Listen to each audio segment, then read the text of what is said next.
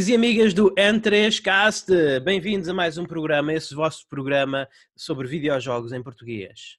Um programa sobre videojogos em português, não um programa sobre videojogos em português, estou farto dessa confusão. Enfim, uh, uh, eu sou o vosso anfitrião do costume, Luís Magalhães, e comigo estão, como é habitual, o meu co-anfitrião, Daniel Costa. Olá pessoal, gostaria de ter passado a minha semana toda a, exclusivamente a jogar, a pensar e a falar sobre videojogos com os meus amigos Pedro e Luís. Não consegui, estou cansado, mas estou aqui para vocês. E também se junta a nós o trianfitrião Pedro Francisco Magalhães. Olá pessoal, muito boa tarde, espero que se encontrem bem. Eu ainda tive sorte de poder jogar uma coisa, mas se Deus quiser, para o futuro trarei muito mais à baila. Okay. Isto, isto devia ser o nosso full-time job, Pedro. Sim. Nós devíamos ter... Estamos a tentar, estamos a tentar. É, exatamente. Vocês podem fazer com que isso aconteça subscrevendo ao, ao N3Cast Premium, são apenas 3 euros, são, são apenas 3 euros por uh, mês e, portanto, é basicamente pagam-nos um café a cada um e com isso recebem um programa extra todas as semanas. Normalmente uma análise, uma dissecação ou um episódio mais temático. Podemos dizer que a seguir a gravar este episódio vamos gravar o próximo episódio premium, que vai ser a nossa análise a The Last of Us Part 2. Portanto, já sabem, apoiem-nos, ajudem-nos a alcançar o nosso sonho de fazer disto a nossa vida, jogar videojogos e ao mesmo tempo recebam conteúdo profissionalmente trabalhado e pensado, só para vocês. Bom... Basicamente o que o Luís está a dizer é que ele quer que nós possamos uh, dedicar-nos exclusivamente ao comentário de videojogos, receber códigos de review, uh, respeitar embargos uh, e publicar análise em dias de lançamento, just like you want it. Portanto, é isso que o, que o Luís está a dizer.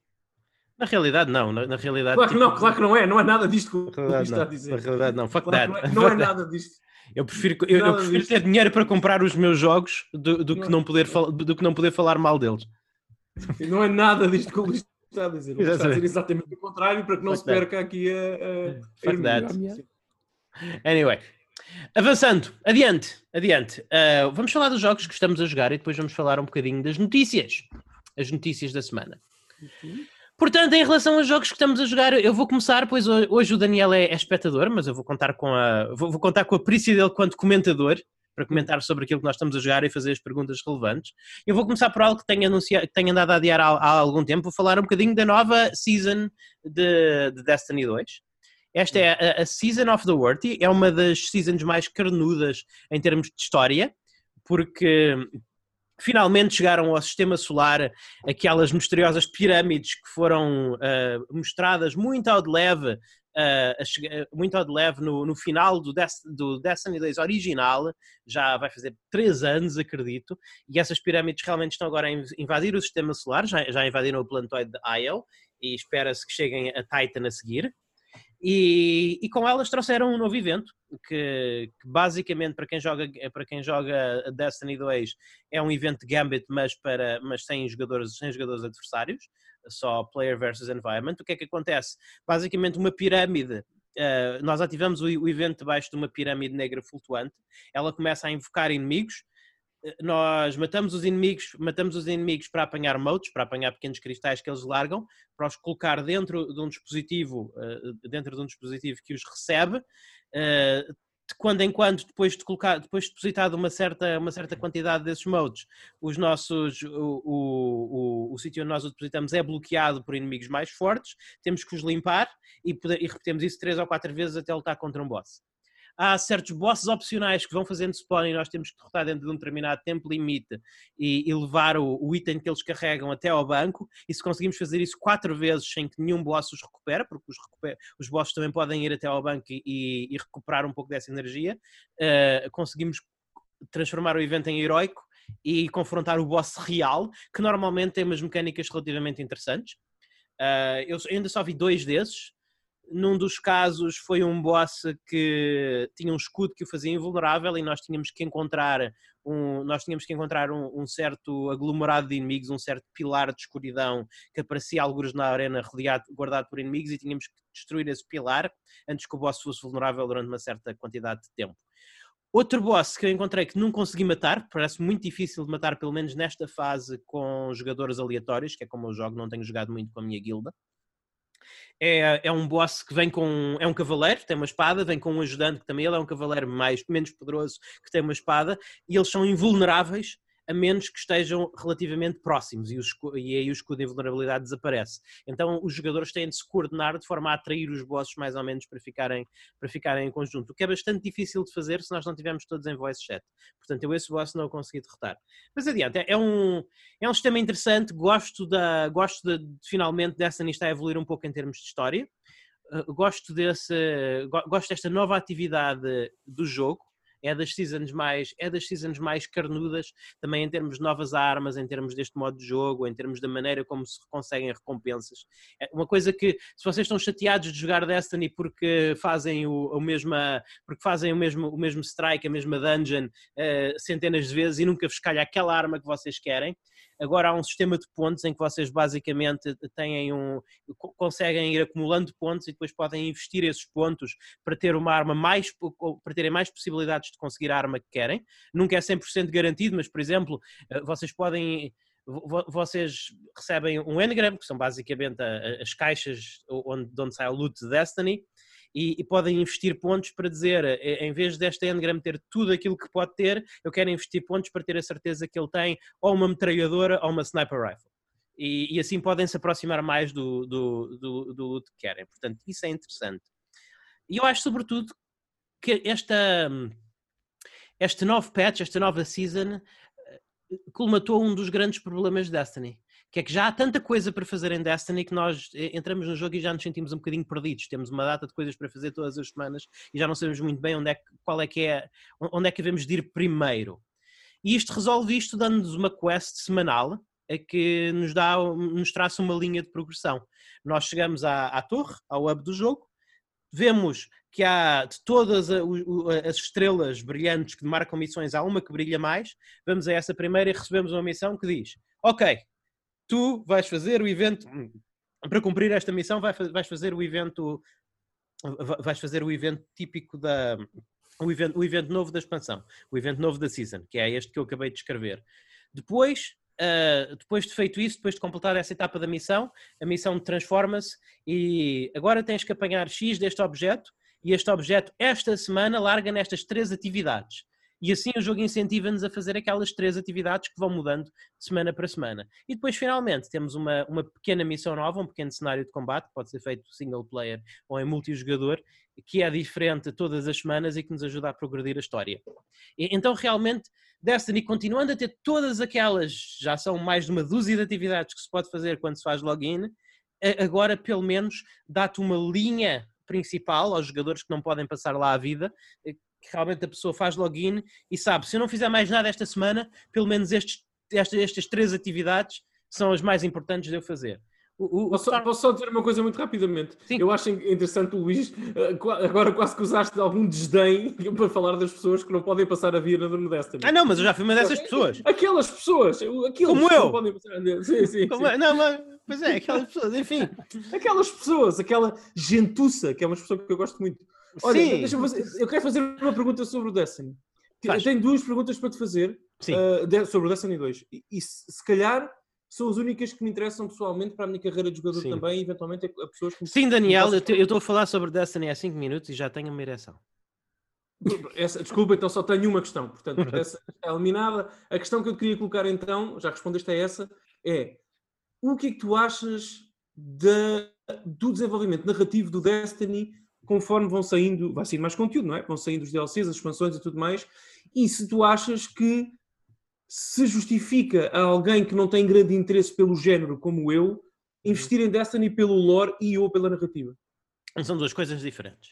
Sim, sim, é são duas perguntas. Se tu gostas daquela, daquela coisa tipo Dark Souls, de seres quase um arqueólogo digital e, e de ires explorando cada cantinho para arranjar os itens, para ler o lore dos itens e tal, o Destiny tem montes, tem, tem montes de carne, carne para ti. Porque uhum. todos os itens mais únicos têm lore e há, e há centenas deles, e depois também há muitos. O, o, o Destiny tem uma, uma secção, uma própria secção de lore de, nos triunfos, os troféus do jogo, tem uma secção, tem, tem, uma secção que é só dedicada à lore, que tu desbloqueias fazendo várias atividades ao, ao, ao longo do mas. É, mas é lore com boa xixa, dá vontade de fincar o. É muito bem escrito. Um é, é, é, é, muito bem, no geral, é muito bem escrito e, e, tem muita variedade de escrita. Há coisas extremamente crípticas em que tu te sentes literalmente um arqueólogo a tentar perceber o que é que está aqui escrito e depois tem coisas assim mais prosaicas. Mas hum. eu gosto, eu pessoalmente gosto e, e, e acho que essa parte é muito interessante. Narrativamente, narrativamente, narrativamente depende. Narrativa, narrativamente depende. A história do jogo original é, é uma, é, é uma história de. É, é uma Hero's Journey quase. É, é, é, bastante. Está bem feita, mas é, mais um Halo, digamos. É mais um Halo. Pronto. É, tem, tem uma história, está bem feita, está bem contada, mas não tem, não tem nada de extraordinário. Uh, as expansões. A primeira expansão, a Curse of Osiris, que agora é gratuita com o jogo base, uh, tem uma história catita, engraçada, em que tu inclusive viajas um bocadinho, viajas um bocadinho no tempo e tentas impedir um, um futuro em que, em que as máquinas dominam o universo. Uh, a, a, segunda expansão, que também ela está gratuita, que é a Warmind, tem uma narrativa muito fraquinha, muito fraquinha, não há, é, nem faz muito sentido, portanto aí eh, despancou. Uh, curiosamente, uh, a segunda, a segunda expansão major do jogo, ou a terceira expansão, dependendo da forma como, como tu contas, o Forsaken, tem uma história engraçada, é, é uma história de vingança. É, curiosamente, nós também presenciámos uma, jogar, tivemos a jogar uma dessas, uma dessas, uma dessas essa semana, mas é, é, é uma história de vingança e é basicamente um, o faroeste em Destiny, em, em que houve um, um grupo de bandidos, um, houve um grupo de bandidos que te que te maltratou, que te fez uma, que te fez uma coisa má e tu agora estás a caçá-las pela versão Destiny do Oeste Selvagem. Portanto, esse tem, tem, tem relativamente piada. Depois, o jogo em termos narrativos descai-se no, no conteúdo sazonal. No conteúdo sazonal, naquele conteúdo que na, naquele conteúdo que chega a cada três meses, não houve praticamente evolução de história nenhuma, até esta, por isso é que esta é, por isso é que esta sabe mais, esta, esta está a ser mais carnuda, está a saber mais especial, porque realmente estamos finalmente, finalmente, depois de quase dois anos, a ver a narrativa a desenvolver-se a ver a narrativa a desenvolver-se, a narrativa, o, basicamente o cliffhanger, eu não sei a palavra em português, em português perdoe-me, não, não me está a vir à, à cabeça, mas o, o, cliffhanger em que o Destiny 2 acabou está finalmente a ser concretizado agora, né, nesta season. Mas, no geral, a, a, resposta curta à tua pergunta, Daniel, é que a maior parte das expansões pagas, sim, tem uma narrativa, tem uma narrativa que vai desde o engraçado até a interessante, já a expansão, já o conteúdo, já o conteúdo sazonal tem sido quase irrelevante em termos de história até o, até o, deste, até o deste trimestre. Sim, e o Destiny tirou o Peter Dinklage uh, ah, sim. já há algum tempo, do, já há algum tempo, sim. Do, do, leque de voice actors, portanto logo aí feriu claro. o meu coração de morte. Pedro, uhum. há uma coisa que queres dizer sobre o Destiny? Mas substituiu pelo Nolan North. Atenção. Sim, era isso. Não a aquecer o coração, mas ele já estava a sangrar, portanto. Foi... Sim, é, é, é, é, claro, é claro. Portanto, agora nós já, nós já podemos eh, colocar uh, o Destiny 2 naquela secção da, da nossa coleção de videojogos que diz Voice Acting Nolan North, que é, sejamos francos, a nossa coleção de videojogos. É a nossa coleção de videojogos. Sim, sim. sim, sim. Eu às vezes uh, estou a jogar à noite um jogo qualquer da Super Nintendo da Konami de 93 e estou quase à espera do, do Nolan North, pelo menos dizer o título de Game Over ou uma coisa assim. Exatamente. Porque, sinceramente, ele está em todo lado, aquele homem. Pedro, há uma coisa que te lembres sobre o Destiny? Uh, eu tenho uma pergunta, Luís Carlos. Do Destiny pergunta. 2, é agora que começou aquela cena de estarem a fazer lockdown de alguns planetas, que é para o jogo ser mais focado? Mais streamlined? Não, isso só vai acontecer quando acabar esta, quando acabar esta season, quando vier a nova, a nova expansão. No caso do, dos ouvintes não saberem, deixa-me explicar como é que isso vai funcionar e o porquê. Lá está, o, o Destiny sofre daquele problema que o Destiny sofre daquele problema que World of Warcraft já vem sofrendo há muito tempo, que é à medida que a, Blizzard, que a, que a Bungie vai lançando conteúdo de novo, 3 em 3 meses, o jogo tem uma quantidade maciça de atividades e conteúdo, e o, o, novo jogador e até o velho jogador, lá está que não tem, que a sua profissão não é jogar Destiny 8 horas por dia, sente-se um bocado intimidado, intimidado por isso. Então o que, a, o que a Bungie vai fazer é, a partir da próxima expansão, vai colocar uma quantidade razoável do conteúdo do Destiny em hibernação, em hibernação, e vai colocar e, e, vai colocar no seu lugar conteúdo novo ou conteúdo do Destiny original remasterizado. Portanto, eventualmente Então, isto, mas- vai, isto vai fazer com, com que se funda o, o- o Destiny original com o, Dest- com- com o Destiny 2, de certa forma. Uma coisa que há a ressalvar é que para as pessoas terem, então, mas nós pagámos pelo jogo, nós pagámos pelas pensões Pois. e tal, É. Uh, o, to- até a data, toda, todo o conteúdo que foi anunciado que vai ser colocado em hibernação, número um, vai voltar em seasons posteriores. Eles vão usar esta hibernação para criar uma rotatividade, não para eliminar do jogo, mas também todo o que foi anunciado que vai ser colocado em hibernação é conteúdo que está disponível na versão free to play do jogo, ou seja, não é conteúdo pago.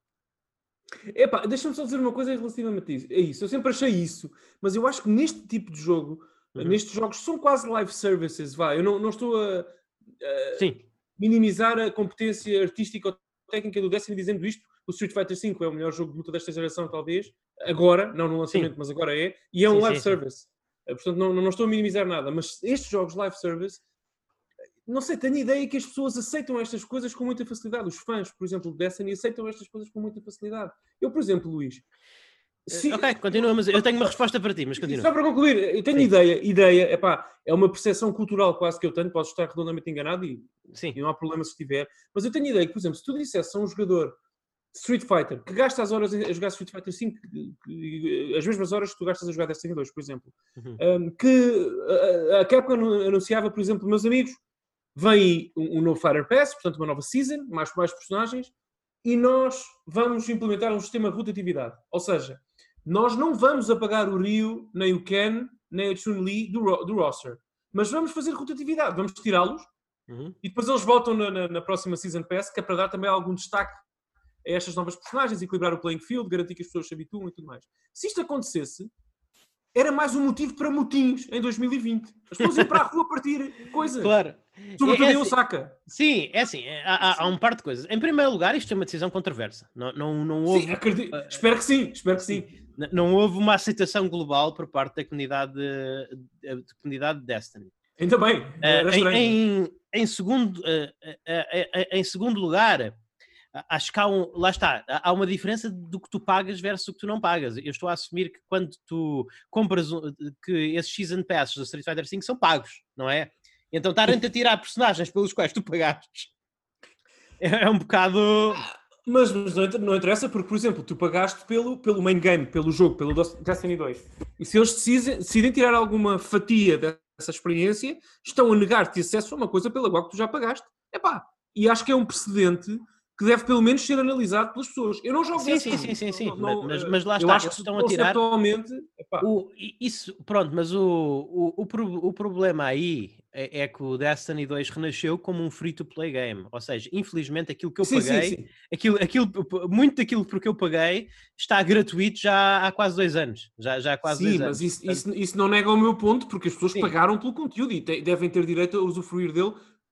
Como que, lá está, o consumidor Sim. também tem alguns. O capitalismo tem destas coisas Exato, positivas. tu exato. Mas, o mas o que eu estou a dizer, Daniel, é que no meu caso, Sim, sim, eu- eu caso poderia- percebo. eu poderia realmente, eu, eu poderia realmente ficar chateado porque eu realmente paguei por esse conteúdo, mas a grande maioria das pessoas que Sim, jogam sim. Destiny hoje não pagaram. É que eu é eu eu estou Tudo bem, tudo bem, tudo bem, tudo bem. Eu acho que há muitos dizer. problemas aí. No entanto, no entanto, eu percebo isso. Eu, percebo isso. Concordo contigo que há, que há muitos problemas, mas porquê é que eu não estou revoltado com isto, apesar de eu ter sido dos poucos que jogam atualmente que pagou? Porque eu tenho esta história de vida com o, o- jogo da minha vida, que é o World of Warcraft, e, eu vi todo o conteúdo desse jogo tornar-se mais um tornar, ir se tornando ao longo do tempo irrelevante e, e- e quase como uma quase como uma, uma bagagem desnecessária quase como um, um, um apêndice já meio morto que, que o jogo vai arrastando ao longo de toda a sua vida. E, e- e a verdade é que o, eu não sei se isto que a Bungie fez é bom ou não, é mau, mas eu estou interessado em ver e eu admiro eles terem tido a coragem de o fazer, porque eles não Sim. precisavam de ter feito. Eles estão a dizer, nós percebemos que esta bagagem está a prejudicar o jogo, nós vemos as métricas e vemos que está a prejudicar o jogo, e vemos que por um lado está a prejudicar o jogo, porque não, não nos deixa ser tão flexíveis a, a fazer coisas novas como poderíamos ser, e também respeito eh, faz com que os jogadores não, não estejam a ser, hum, com, com o player base, esteja a ser dividida e, e desnecessariamente confundida. E, e eu, como eu vi, como eu ao longo de 12 anos de Warcraft vi que havia sempre esse problema de haverem uma data de expansões para trás que eram maioritariamente irrelevantes, mas que de qualquer maneira o jogador sentia sempre uma necessidade de explorar e, e de estar lá e, e, não sabia como é que era a maneira melhor de o fazer e se o havia de fazer. E quando estava a jogar no conteúdo dessas expansões, muitas vezes parecia desajustado àquilo que uma personagem do Warcraft é em virtude das novas expansões. Uh, fazia, fazia, era quase como se fosse uma parte do jogo que ainda está lá, mas estava morta. Entendes? E eu, e, eu não sei se isto, eu não sei se esta aposta da Bungie é a aposta correta, mas acho que é uma experiência interessante e, e estou curioso para ver como é que funciona. Eu, eu só, só para fechar, a, a, tua opinião vale mais que a minha, porque és tu que jogas Destiny, não sou eu. Eh, já sabes como eu penso sobre essas coisas, a tua opinião Sim. vale mais, mas conceptualmente faz-me faz algum comichão no, no, no, no, céu da boca. Confesso-te isso, porque é pá, porque assim, essas considerações sim, sim. que tu fizeste são considerações válidas, ainda bem que a tua opinião está mais coisa, ou menos Daniel. alinhada com a da... Só para concluir, ainda bem que a tua Sim. opinião está mais ou menos alinhada com a da Bungie, que de uhum. facto essa redutividade vai permitir escoar algum conteúdo que já não te faz falta e tudo mais. É pá, uhum. ótimo, mas abre, abre, é um precedente. É um precedente é. porque amanhã a, de, a, a Bungie pode fazer uma coisa semelhante com a qual tu não concordas, que não vá de encontro àquilo que tu achas que deva ser feito como jogador, e já não tens muito, quer dizer, a tua palavra aí como utilizador, como consumidor, vale menos porque tu já permitiste que, ou concordaste com aquilo que aconteceu antes. Claro, mas, mas, eh, Daniel, diz-me uma coisa. Uh, tu, isto era, era igualmente ou menos relevante para ti eh, se Destiny tivesse sido free to play desde o dia 1? Era. Hum, hum, Está, portanto, estás a perguntar-me se, se eu tivesse pago pelo jogo, se isto me afetaria mais ou não? Não, não, se tu Sim. não tivesses pago pelo jogo, se eu não tivesse pago Sim. pelo jogo, se ninguém tivesse pago pelo jogo. Sim. Eu percebo o que estás a dizer e confesso-te que sim, pensaria diferente, provavelmente. Não, não, não tenho problema pois. nenhum em dizer isso. Sim. Uh, mas, mas a verdade é que não. Lá está. Tu não podes apagar a história de um jogo. Por isso é que eu falei em preservação não, das não, não, não, não, não, não nasceu como um jogo. Claro, claro, claro. O, o, o que eu estou a dizer é, é, que sim, isto é mau. Isto é uma atitude incorreta que a Bungie não está a respeitar o, o dinheiro que investiu no jogo. É certo.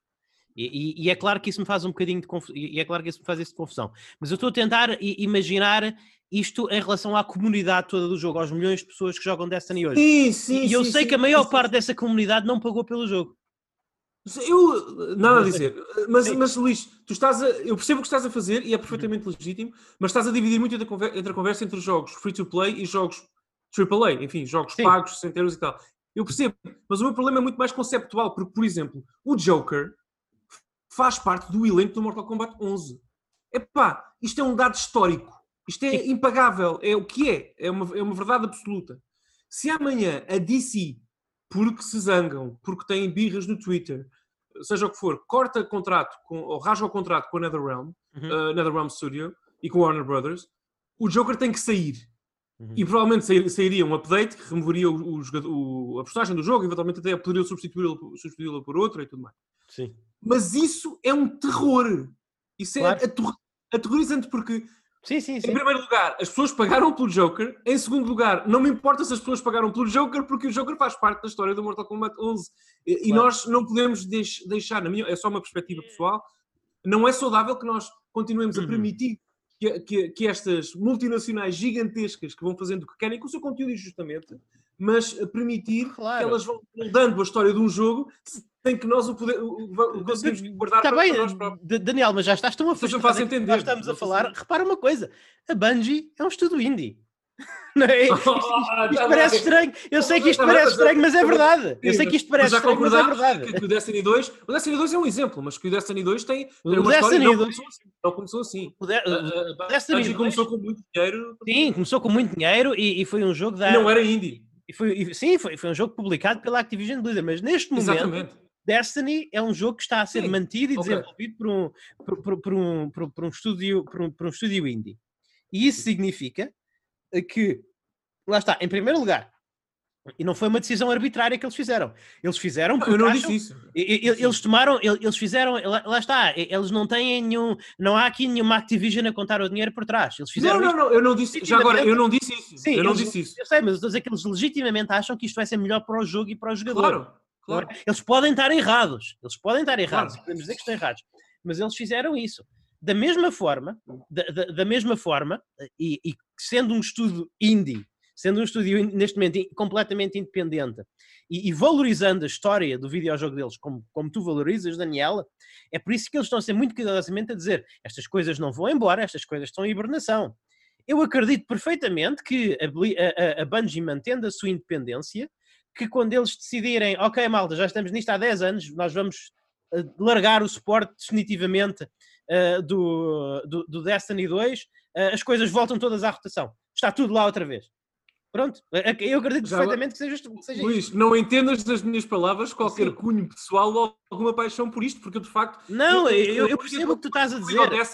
A única coisa que me liga ao Destiny é, é, é, a paixão que tu tens pelo jogo e, e, conseguir ouvir as tuas palavras e gostar do que dizes e ter aprendido muito sobre isso, e tipo, Pedro, com o Pedro também. Agora, o que eu quero dizer é que espero que não façam isto ao Dark Souls 3 daqui a um ano. Eu, eu, é só uma coisa eu percebo, é que tu, eu, percebo, eu, percebo é que tu, eu, percebo o que tu estás a dizer. Eu percebo o que tu estás a dizer. A, a, a minha, a minha questão é, é que se, isto, se, se a Bungie continuasse a ser parte da Activision Blizzard, eu, eu, provavelmente tomava uma posição e parava de jogar o jogo, percebes? Pois, pois, porque, não, não. porque eu, eu, sim, sim, sim, sim. porque eu, eu consigo perceber que isto, isto não foi, isto foi uma atitude que não neste, neste momento todas as atitudes da Bungie eh, existem por não há, não há sentido para que elas existam por uma razão ou outra que não melhorar o jogo. Sim, sim, sim, sim. Eu é? respeito é? isso. Exatamente. Eu respeito isso. Mas também entendes também o meu ponto de vista, certamente. Epá, sim, sim. Lá está, nós, esta geração tem servido, está agora a acabar, para abrir claro. precedentes. Epá, são, há precedentes que, que, que, temos que falar sobre eles e discutir, sim. pelo menos isso. Mas Pedro, não sei o Pedro se está muito calado. Sim, sim, sim. Ah, eu gosto da ideia. Eu confesso que à primeira estava um bocadinho apreensivo. Mas tendo em conta que essa abordagem da Blizzard poderá fazer com que haja Bungie. maior foco Bungie. nas atividades. Bungie. Da Bungie, da Bungie. Bungie. Já não é Blizzard, já não é Blizzard. Não. Ah, pois é, eu não sei porque. um, a muscle memory. A Bungie, acho que foi uma decisão interessante que eles tomaram, e embora tivesse à primeira apreensivo, eu acho que vai-lhes poder oferecer maior foco aos jogadores e tornando assim o jogo mais interessante. Porque eu sou franco, o jogo já tem tanto conteúdo que muitas vezes isso deixa-me desmotivado em Exatamente. procurar concretizá-lo. Portanto, eu acho que isto vai ser excelente para mim. Como um jogador. Mas, oh Pedro, que... posso fazer-te uma pergunta? A ti, especificamente. Sim, Porque, sim. repara, ok, já arrumamos esta situação do Destiny, o Luís, como jogador, está satisfeito, tu também aprecias e, e pá, não tenho mais nada a dizer, fico feliz por vós. Mas pensa assim, tu não gostas. Eu sei a resposta. Tu gostas certamente, como eu, sei lá, às vezes quando temos alguma insónia, irmos para a Castlevania Wiki, abrir a Wiki eh, e ler a página do Dracula, Dracula X Chronicles ou do Symphony of the Night. E aquela Wiki é uma Wiki muito limpa, não é? Portanto, é um jogo que saiu naquele ano, que tem este conteúdo. Uhum. Epá, e é, eu pareço um velho a falar, mas é verdade, é uma coisa que perdura no tempo. É, é de facto eh, uma memória que está tatuada na história dos videojogos e que já dificilmente sairá de lá que, qual será a entrada da Wikipedia ou da Destiny Wiki para o Destiny 2 daqui a 10 anos? Percebes? Era um jogo que nasceu assim, uhum. viveu assado, morreu de outra forma. Percebes? É, é um. É um é, do ponto Sim. de vista de, proteção da história do, de, do videojogo, e, aliás, eu digo isto de uma perspectiva de respeito para, com o trabalho da Bungie, o Destiny 2 hoje em dia é mais uma plataforma que um jogo, e eu não sei se isso é ótimo para, num ponto de vista de futuro, não sei se me faço entender. Sim, Porque sim, estas sim. rotações ah, todas uh, eu, ficam perdidas no éter. Isto é uma percebo, coisa que vai... Eu percebo, Daniel, só que é assim, eu, eu costumo dizer isto, mas no que toca a live services, eu acho que muito francamente já não vale a pena remarmos contra a maré mais vale nós irmos na onda e apreciarmos aquilo que tivermos por essa onda no momento. Mas tu não achas porque... que, o Destiny, que o, Destiny é, o Destiny neste momento é mais uma plataforma que um live service até? É, pá, eu... É complicado definir porque a verdade é que cada companhia toma sempre uma abordagem nova naquilo que quer fazer um live service para melhorar ou não torna-se difícil dizer se é uma plataforma sem serviço, mas o certo é que é isto, Daniel. E não é só isso. Uh, eu, eu, eu, eu, daqui, daqui a uns anos, uh, do, por muito que queiramos, uhum. só, a não ser que houvesse um grande milagre, eu acho que mesmo, mesmo não fossem estas mudanças, eu acho que quando os servidores do Destiny 2 fechassem, o jogo não iria ser preservado de alguma forma. Porque a verdade é essa quando algum jogo está dependente de um serviço online fecha, dificilmente os devs vão te dar as chaves para essa experiência para que seja preservada. É assim, há, há servidores pirata de City of Heroes e funcionam bem.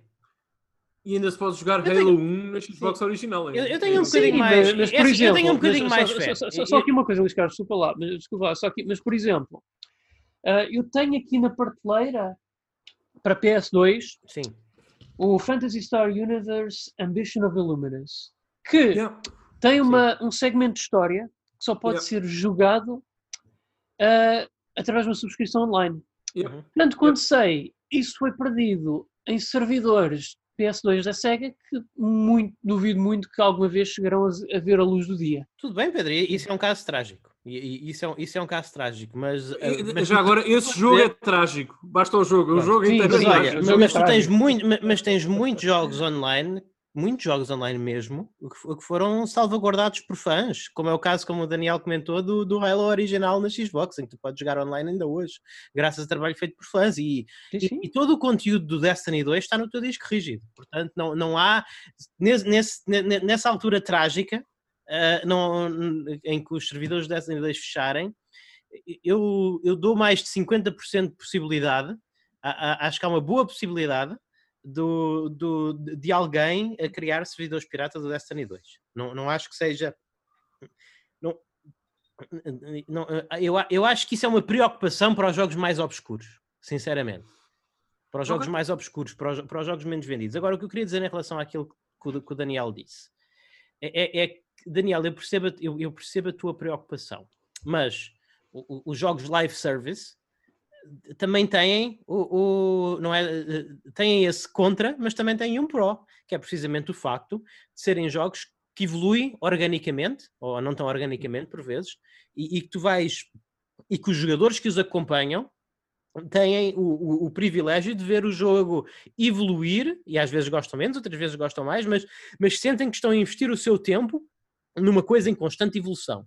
O que, de certa forma, é, é um pouco satisfatório. Agora, uh, uh, eu, eu, eu, eu, eu, aceito isso muito porque na, na realidade é, que se eu quiser um, um, um, é que eu tenho muitos uh, muitos FPS que eu posso jogar inclusive em co-op e, e, que nunca vão mudar eu, eu, tenho vários Halos eu tenho vários Gears of War e eu, não, não há uma falta não há uma escassez desse jogo não há, uma escassez. há muito mais desses jogos desses jogos que são, que são experiências presas em âmbar digamos há muito mais desses do que há jogos que evoluem organicamente como o Destiny 2 Portanto, eu, eu gostaria que no futuro, uh, em, em, 2000 e, em 2050, todos os jogos sejam assim. Não, isso era horrível.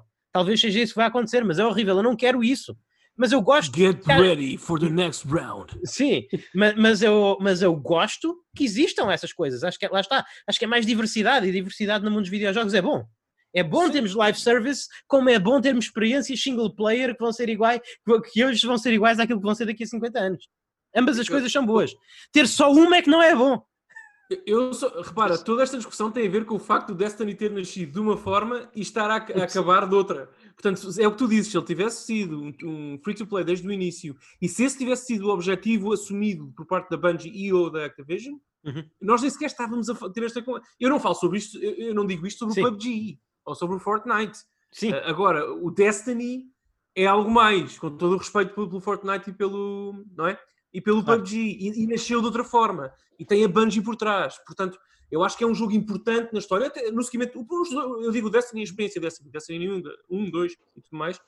Acho que é um jogo que merece ter os seus cânones preservados na história Sim. dos videojogos. Repara, estou a dizer isto numa, perspectiva de respeito pelo jogo. Claro, claro, claro.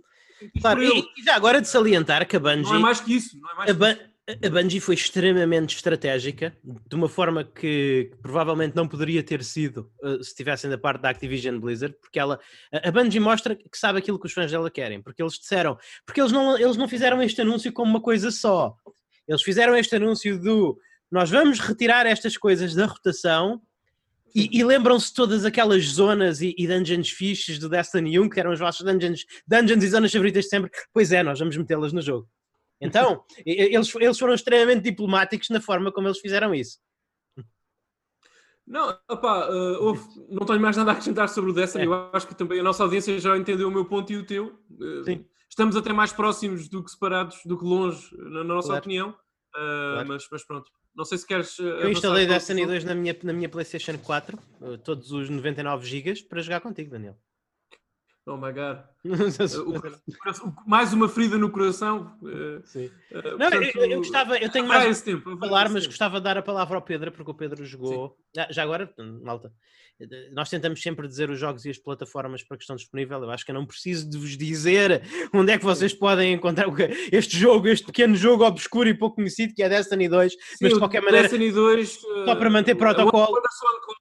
Uh, Game Boy Pocket Color, uh. Apple Pippin, Sega Pico. Só para manter protocolo. exatamente. Exatamente, exatamente. Qualquer sítio, qual- qualquer plataforma que vocês têm, certo? Se vocês têm alguma plataforma, certamente tem uma plataforma que vos permita jogar Destiny 2. Ah, sem dúvida. Menos a UIA. Menos a Uia, sim. Quem sabe, uma Uia a cada, a cada talvez. Talvez. Enfim. Ah, Pedro, tu estavas a jogar um, um certo Remastered? Remaster? Ah, sim, e é com grande pena que hum, o jogo se chame Rayman Redemption e não Rayman Remastered, porque isso teria Sim. sido de gênio. Teria. Ah, eu, eu, eu ainda, eu ainda tentar falar com o dev do, do jogo em questão, a ver se ele não quer mudar o título, só mesmo porque eu acho que seria apropriado e brilhante, não querendo desvalorizar a decisão pela qual deu esse nome, mas é só que eu quando eu penso em Redemption, eu lembro-me em Red Dead Redemption, o que seria um, É um caso gente. interessante. Sim. Seria interessante ver o Rayman no Red Dead E Redemption. porquê é que o Rayman tem de se redimir? O Rayman só nos fez bem. O Rayman só nos Mas fez bem. é! Eh, Quem não nos fez. eh, Pois, em, contra- em contraste com o Ubisoft, não lhe tem feito bem nenhum. Eles, Ele nem em sequer tem braços. Ele Não. nem sequer tem braços. Nem sequer Nunca Nem ninguém braços, tem nem, braços, nem pernas, nem, nem, nem pescoço. Pronto. Mas. O Rayman Redemption. Epá, Mas- o Rayman Redemption. certamente, Pedro, mas não tem esses órgãos, essas partes do corpo, mas certamente compensa noutras, if you know what I mean. Continua. Opa, eu, Oh, não não. Queria, eu, não, eu nem estava a pensar nisso. Continua, Pedro, estavas sim, Pedro. só te ajudei. Não, não Estava- estava. Não estava. Eu penso muita coisa de Todos. muitos, mas não do Todos. Rayman, coitado. Para que plataformas é que o Rayman, está disponível, Rayman Redemption está disponível, Pedro? E Onde é que as pessoas o podem encontrar? Ora. O que é que é o Rayman o- Redemption, já agora? O Rayman Redemption é um remaster do Rayman original que saiu para a Saturn, PlayStation 1 e Atari Jaguar. E também Grande Game jogo. Boy Advance e Nintendo DSi. Se não me tiver a escapar de mais alguma plataforma. Já agora a melhor versão é a versão Saturn. Pode- Podes continuar. Yes. Eu falei em Saturn. Falaste em Saturn, sim. Ah, ainda bem, senão era um Saturn. enorme da minha parte. tivesse- Saturn e eu tenho esse, eu, eu tenho esse jogo, está na minha, está na lista dos poucos jogos de Saturn que eu não acabei e, e que pretendo acabar agora que eu tenho a minha Saturn completamente montada e otimizada para a minha Pronto. televisão 4K. Relembra-me Começa a de eu te levar então, que ele está aqui na minha prateleira. Sim. Reparem que o Luís Magalhães está a meter nojo a mim, ao Pedro e a toda a gente que nos ouve. Pode- Sim. Podes continuar. Ah, E, eu- e já, e já agora o, o jogo original também saiu para PC, para o bom velhinho MS-DOS. Ah, sim, Ah, sim. mas a, e, a e digo Saturn já, é linda, podem É. comprar a- a- essa versão que penso eu que só está disponível digitalmente na GOG para venda. Sim. Mas traz tudo, até traz um editor de níveis. Portanto, divirtam-se. Nice. Mas enfim. Ora, o Rayman Redemption, no fundo, então, é um remaster desse Rayman original que saiu para essas plataformas. Acho que só existe para PC, Windows, neste caso, e está disponível gratuitamente na Game. Acho que é na Game Jolt, o nome do site, deixa eu confirmar se é, ou se é Game Yoyo. Rayman. Já está, Pedro. Não, não vale a pena. Vamos continuar com o programa. Não, é Game Jolt, Game Jolt. Ok. yeah. Feito por um fã chamado Riemani. Ah, ele, no fundo, decidiu pegar no jogo original e expandir de uma forma, eh, no fundo, criando assim uma espécie de Sonic Mania, por assim dizer. Ah, Rayman Mania. por onde é que eu devo começar? Comecem por dizer como é que a Ubisoft permitiu isto. Ora, a Ubisoft eh, provavelmente não permitiria isto, mas eles estão tão preocupados de defender predadores sexuais na companhia que eles praticamente isto lhes passou de lado. Uau. Temos de falar sobre isso nas notícias, I guess. yes. Portanto, está aí tudo dito. Mas é trágico a Ubisoft não dar eh, um tratamento de tapete vermelho ao Rayman, tendo em conta que. Eu, eu falo por mim, eu desde o momento em que o Rayman foi parar à tua Saturn, Luís Carlos, para mim, o Rayman foi a cara da Ubisoft. E, e sempre que eu olho para o Rayman, é a Ubisoft que eu vejo. E agora costumo ver a companhia quando olho para o Rayman, porque Epá, o Rayman Eu acho que é o uma- melhor jogo da Ubisoft. É um dos melhores jogos. Perdoem-me, Ah, claro. perdoem-me. Perdoem-me, eu Ah. sei, eu sei. Já, já Eu sei, que, há- eu, sei que, que é o eu sei que que- nós temos, eu sei que nós temos muito fãs de Assassin's Creed e de Far Cry, eu, mas perdoem-me, não. Eu, eu, Beyond Good and Evil. Beyond Good and Evil Alert. Rayman 2, Rayman 2. Epá, eu Prince gosto, eu- Sands of Time. Sands of Rayman Time. mais- Legends. Eu, eu, eu gosto mais, eu gosto mais dos Raymans e dos Prince of Persias do que Beyond Good and Evil. Per- Perdoem-me, Ah, mas é Beyond- verdade. Oh não, não digas Beyond isso. Good and Evil é tão É tão bom. É tão bom. É uma Beyond- maravilha, pá. É É, extraordinário. mas não é assim tão bom, vá lá, não é assim tão bom. Ei, olha, olha, queres ver que este vai ser o Beyond Good and Evil Oba. cast? Não. Não, não não, é assim Oscar. Não, não, não. É bom, é bom, é é, é, é- é- é bom, mas não, não, é é, mas não é a lista de Schindler dos videojogos. Não, já lá vamos falar desse jogo. Esse, esse é outro. Mas, mas, Luís, mas o que é que isso quer dizer? Temos que fazer um premium a falar do Beyond and Evil? Podemos jogar os Podemos três. fazer, eu não importo jogar vez. lá. Eu, eu, eu, eu não acho que seja, eu não acho que ele seja assim tão bom, mas acho que é bom o suficiente para voltar a jogar. Olha, eu vou dizer uma o coisa. Eu gosto mais de Beyond aqui- Evil do que gosto mais de qualquer um dos Zeldas 3D que há por aí. Eu vim Não, para aqui para ser Não, ofendido Não, e para ouvir. isto está- para ofender isto está- isto está a ir muito mal, e vocês estão a ver-. Vocês estão, vocês, estão, vocês estão a ver qualquer um dos Zeldas 3D. A sério, Pedro. Mas tu não jogaste Sim. Que cheguem, vais Não, jogar. Ok, pronto, eu também não vou tão longe, Pedro, Confesso que prefiro o Ocarina of Time ao Beyond Good and Evil. Ah, eu prefiro o Wind Waker ao Beyond. Good and Evil. Eu prefiro o Wind. Waker ao Beyond Good and Evil. Eu prefiro muito Wind jogos ao é Beyond. Good and Evil. Eu Sim, prefiro sim, claro. Eu não estou a dizer que o Beyond Good and Evil é o melhor jogo à face da Terra. Estou a dizer que é é um dos melhores da Ubisoft, se não o melhor. Não, Eh, não, Também não há, não há uma bar assim tão elevada quanto isso. Quer dizer. Sim, Mas mas cara, não, Splinter Cell também. Splinter Cell é muito bom. Eu diverti-me mais com Splinter Cell do que com Beyond Good and Evil. Não é um jogo com tanto carisma, admito, mas eu diverti-me mais. Há quem Meu diga Deus. que, tendo em conta o Ubiverse que a Ubisoft criou, há quem diga que o Rayman está-se todo a passar dentro da cabeça do Sam Schiffer. Uau. Isso, isso seria, eu, pagaria pelo jogo que fizesse essa ligação narrativa. Só por Isso isso. é muito, ironicamente, isso é muito Psychonauts. Sim, exatamente. exatamente. Mas enfim, va- vamos focar-nos, vamos focar-nos. Rayman Redemption. Pedro, porquê é que este jogo é bom ou porquê é que este jogo não é bom? Porquê é que as pessoas o devem jogar? Epá, é assim, o jogo é bom, mas eu acho que falha na missão, ou talvez até a missão que, ele, que o Rayman quis concretizar com este remaster foi criar um Rayman melhorado e em simultâneo fiel à visão original do Michel Ancel. Só que há um problema, é que muitas das decisões de design do Rayman original não foram das melhores, particularmente os spikes de dificuldade que vão surgindo perto do final do jogo. Aqui estão melhores controlados. Tu, por exemplo, tu chegas à- ao nível das montanhas, tu sentes que tem um nível de dificuldade muito mais aceitável. E muitos dos bosses também são muito mais eh, pá, fáceis de dominar, diga-se passagem. Eu sempre achei Mas- o Rayman original é difícil. Sempre achei que foi que era um jogo que impunha respeito. Sim, e, e olha que este também não é, não é fácil. Não é fácil. Eh, o nível da- os- há muitos níveis da- da- do mundo da pintura Uhum. e dos bolos que, epá, é assim, eu lembro-me que há uns casos atrás, o Daniel tínhamos aqui falado que o Crash Bandicoot, ironicamente, era o Dark Souls dos jogos plataformas, mas não, o Rayman é o Dark Souls dos jogos de plataformas, porque há lá, há lá níveis e segmentos que eu, Deus me perdoa dizer isto, eu preferia estar aqueles 5 dias da minha vida com a empilhadora do Shenmue a arrumar caixas There do que estar a, a, a martirizar There you go. Era disto que eu estava eu estava à espera desta confissão desde o podcast. Meu Deus do céu, meu Deus do céu, Pedro, o que tu foste abrir aqui? Ah, pá, eu pelo menos estava a relaxar um bocado. a There- arrumar aquelas caixas. exatamente, Pedro, exatamente. Não, não, não. Pera, em primeiro lugar, desculpem lá, eu não aceito comentários retroativos a podcasts anteriores. Desculpem lá. O que foi dito pelo Shenmue está dito, sobre o Shenmue está dito e a, fechamos. minha, a minha opinião de Shenmue mantém-se, Daniel. Atenção, só Ah, estou a ah. dizer é que por acaso, naquele, naquele brevemente no. Rayman Redemption, eu preferia estar a arrumar caixas com a empilhadora.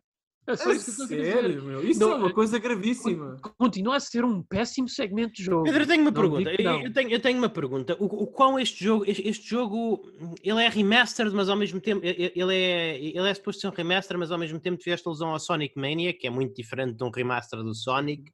Ah, este, este jogo é, este jogo é mais semelhante ao Rayman original ou é mais diferente?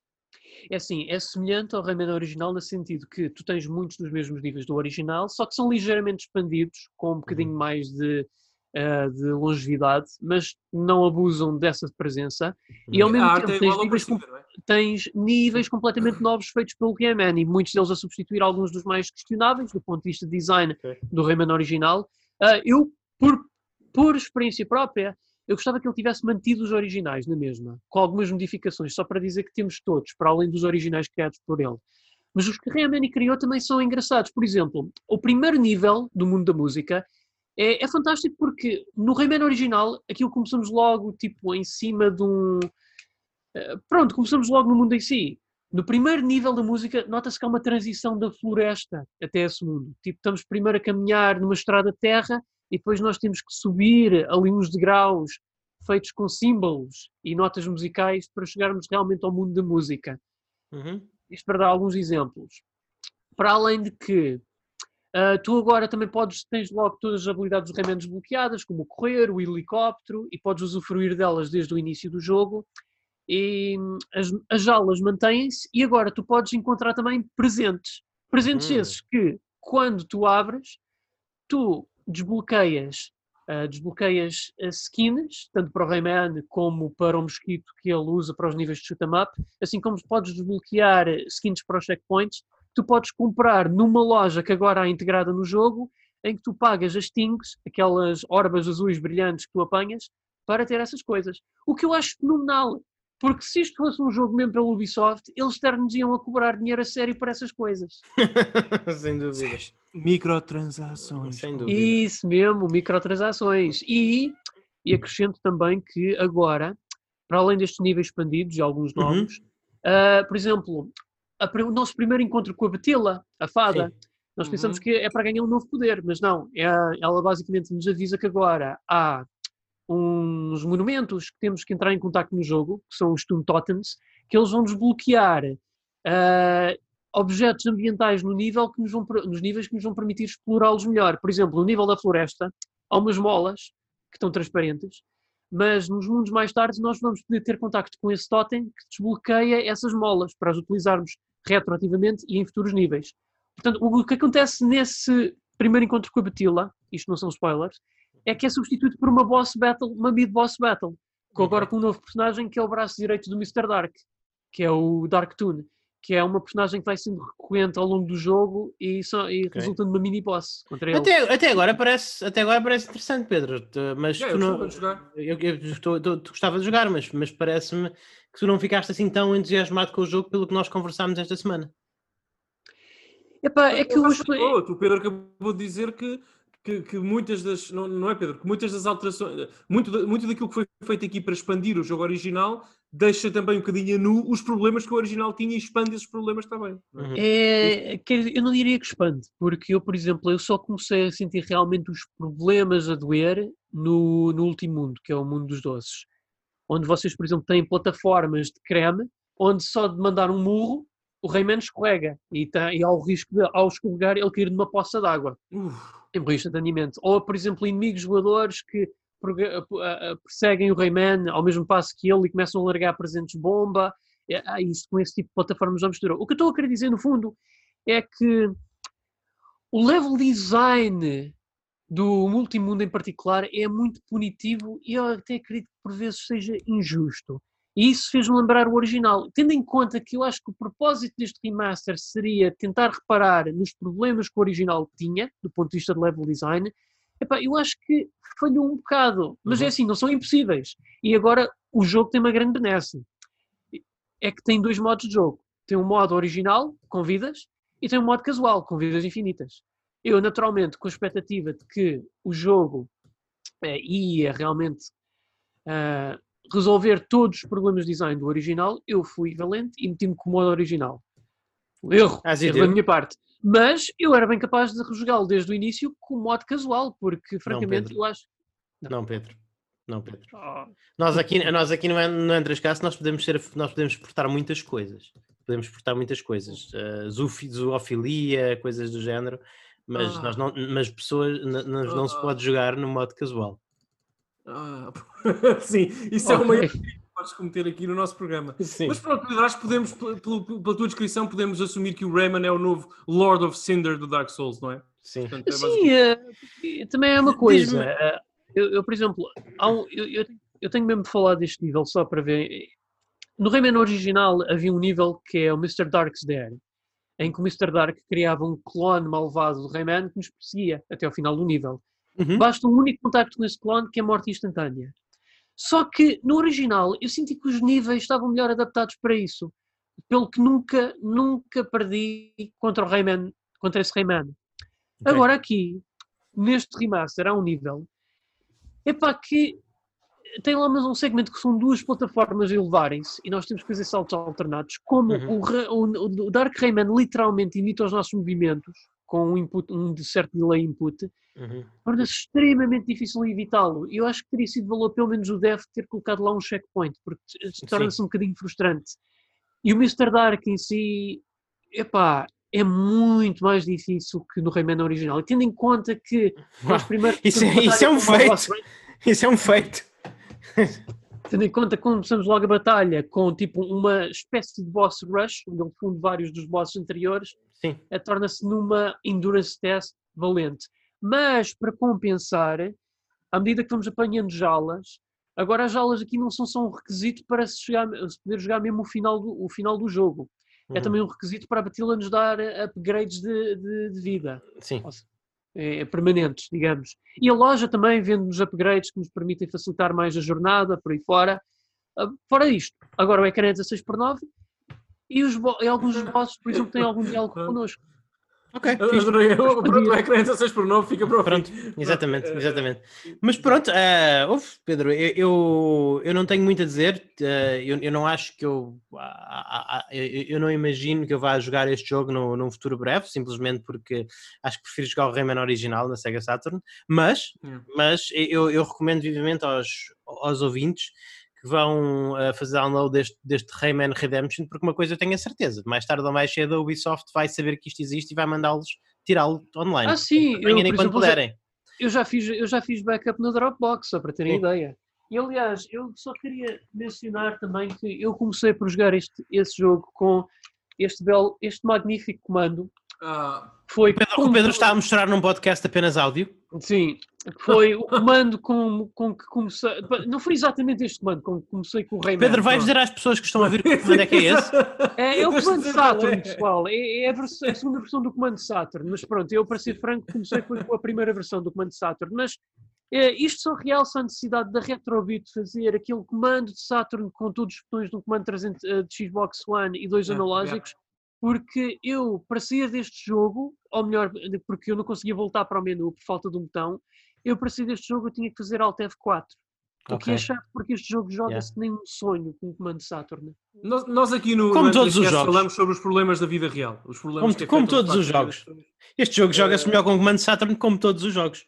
Sim. Sim, eu até se tivesse a opção jogos- de jogar Dark Souls. Se, eu- se eu pudesse jogar, se, se- se eu pudesse jogar The Last of Us Part 2 com um comando Saturn, eu acharia que era um jogo bom. Meu Deus.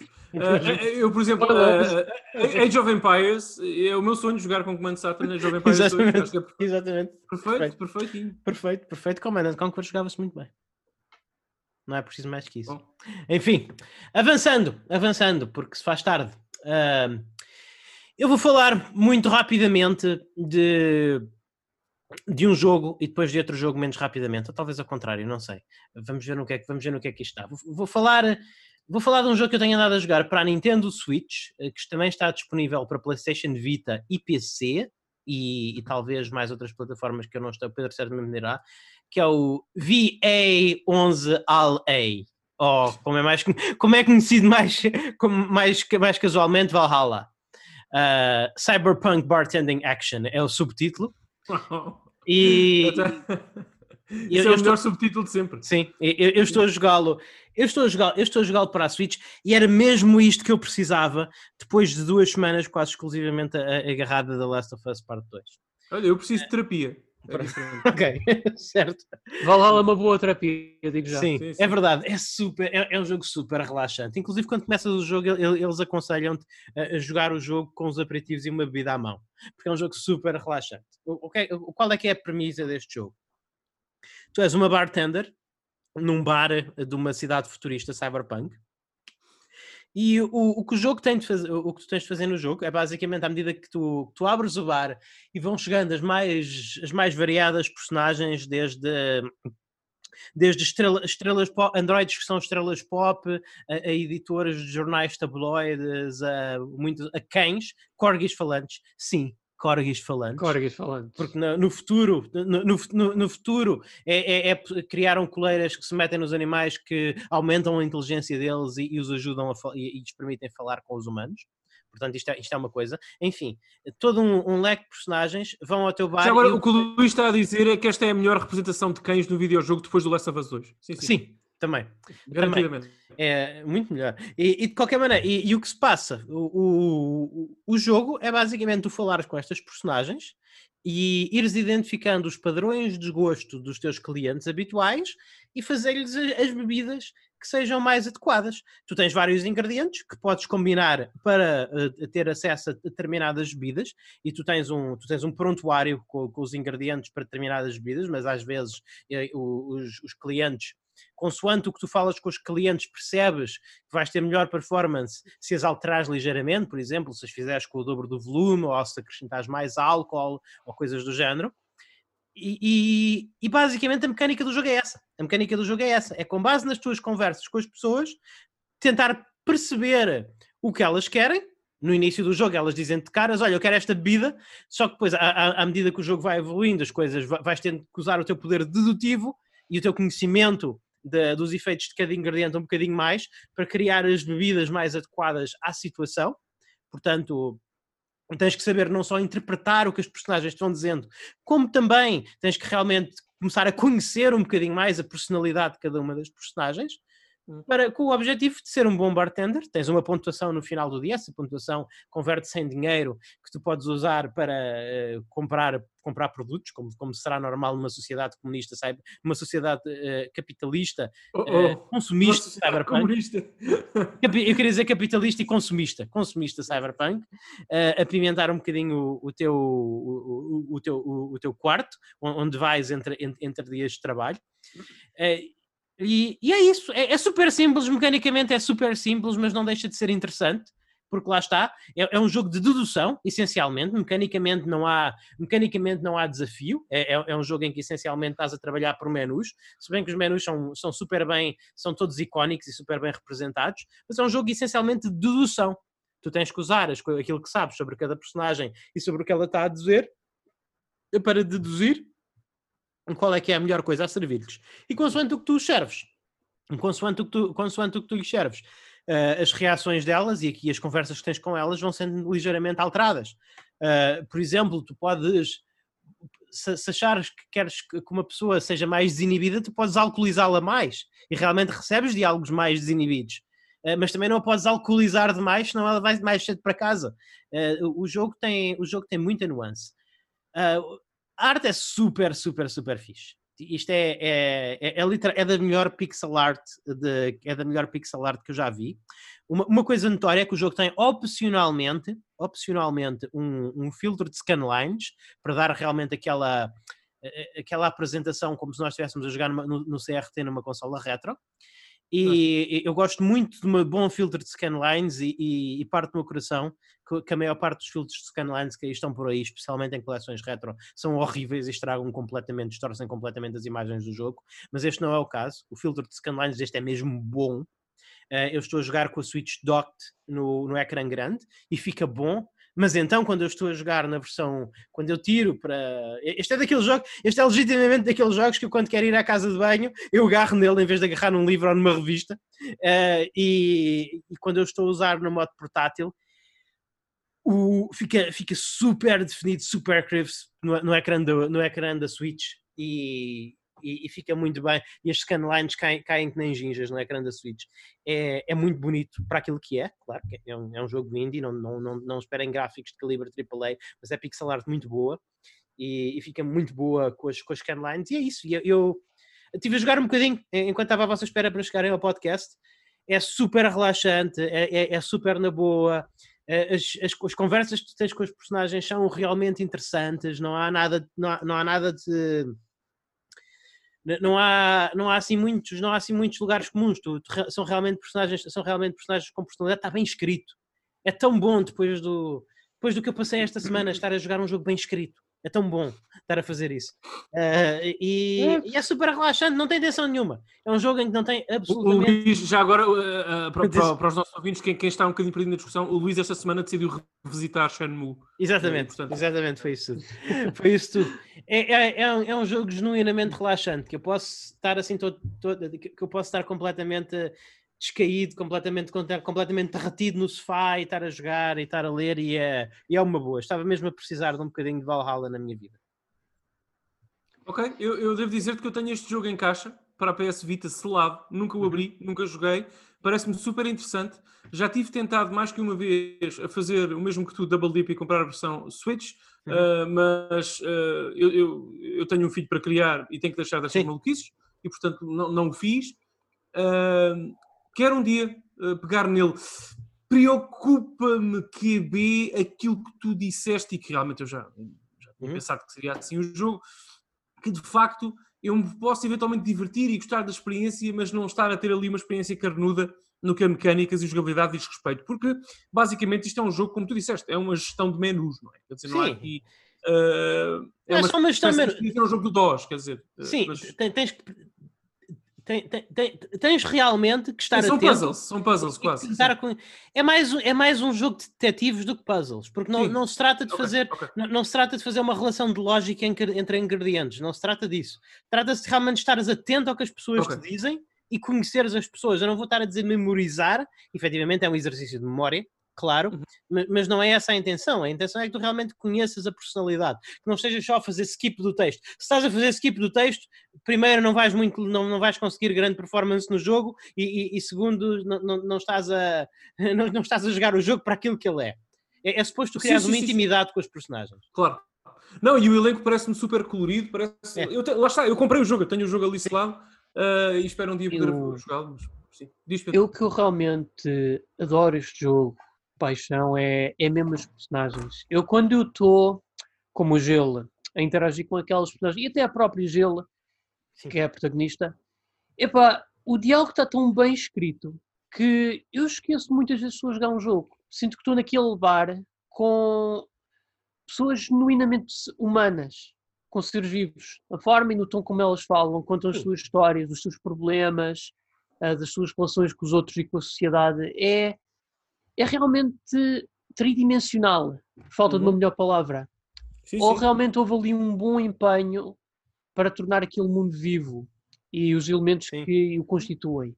Eu acho que isso é o que torna Valhalla tão bom. E, é, e é, é, engraçado que, que, ao contrário de alguns jogos, ao contrário de alguns jogos que não serão mencionados aqui, talvez num episódio premium em breve, uh, este, este jogo não tenta. Este, este, é um, este é um jogo surpreendentemente neutro. Este é um jogo surpreendentemente neutro em termos, em, termos de, de, discutir a sociedade. Eles, os, os, personagens normalmente, os personagens normalmente di, dizem, bem, a nossa sociedade tem este problema assim e assim, e as pessoas deste tipo talvez devessem ser tratadas melhor, mas depois há sempre outro personagem que diz, pois, mas, mas considera que se isso fosse feito assim, tínhamos este problema x, x, x e tal. É, é, é um jogo que é, é é um jogo que é super respeitoso da. É, é um, jogo que é, é um jogo que tem muito respeito pela intelectualidade no, no que concerne a dar-te pontos de vista alternativos sobre diversas, sobre diversas situações. O, que não é comum num jogo assim, já agora. É jogos, jogos indie normalmente acho que são super pretenciosos e propagandísticos até nas mensagens que tentam transmitir. E este é exatamente eu, o oposto. Eu sem ter jogado acrescento que este é um jogo em que tu podes servir um, uma Bloody Mary a um Corgi. Portanto, sim, pessoal, videojogos.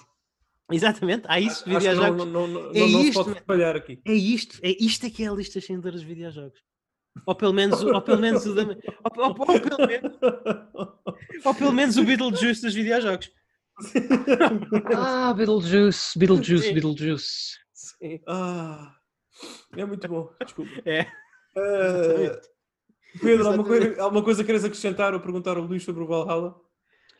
Uh, epá, estou desejoso de vir a jogar a sequela, o Nirvana. Ah, é? Ah, sim, já vi que sim. Sim, day one. Okay. Então se calhar vamos avançar porque já. Day one, day one, day one. O programa já vai longo. O outro jogo que eu joguei, muito pouco, mas suficiente para o, para o apagar do meu telemóvel, foi o, o novo jogo do Para apagares ou apagares? Apagar.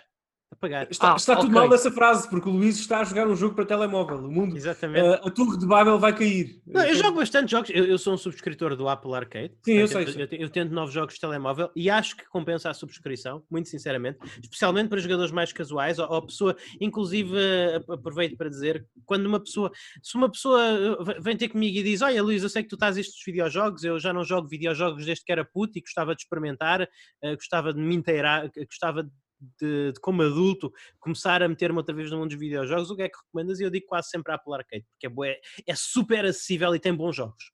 Tem bons jogos. Mas o.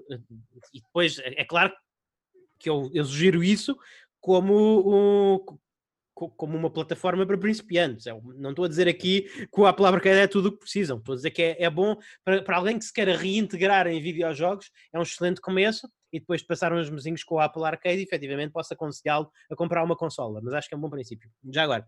Mas pronto. Este jogo nem é um jogo da Apple Arcade. Eu, eu, eu fiz download porque foi ficou disponível na Europa esta semana o novo jogo do Yoko Taro.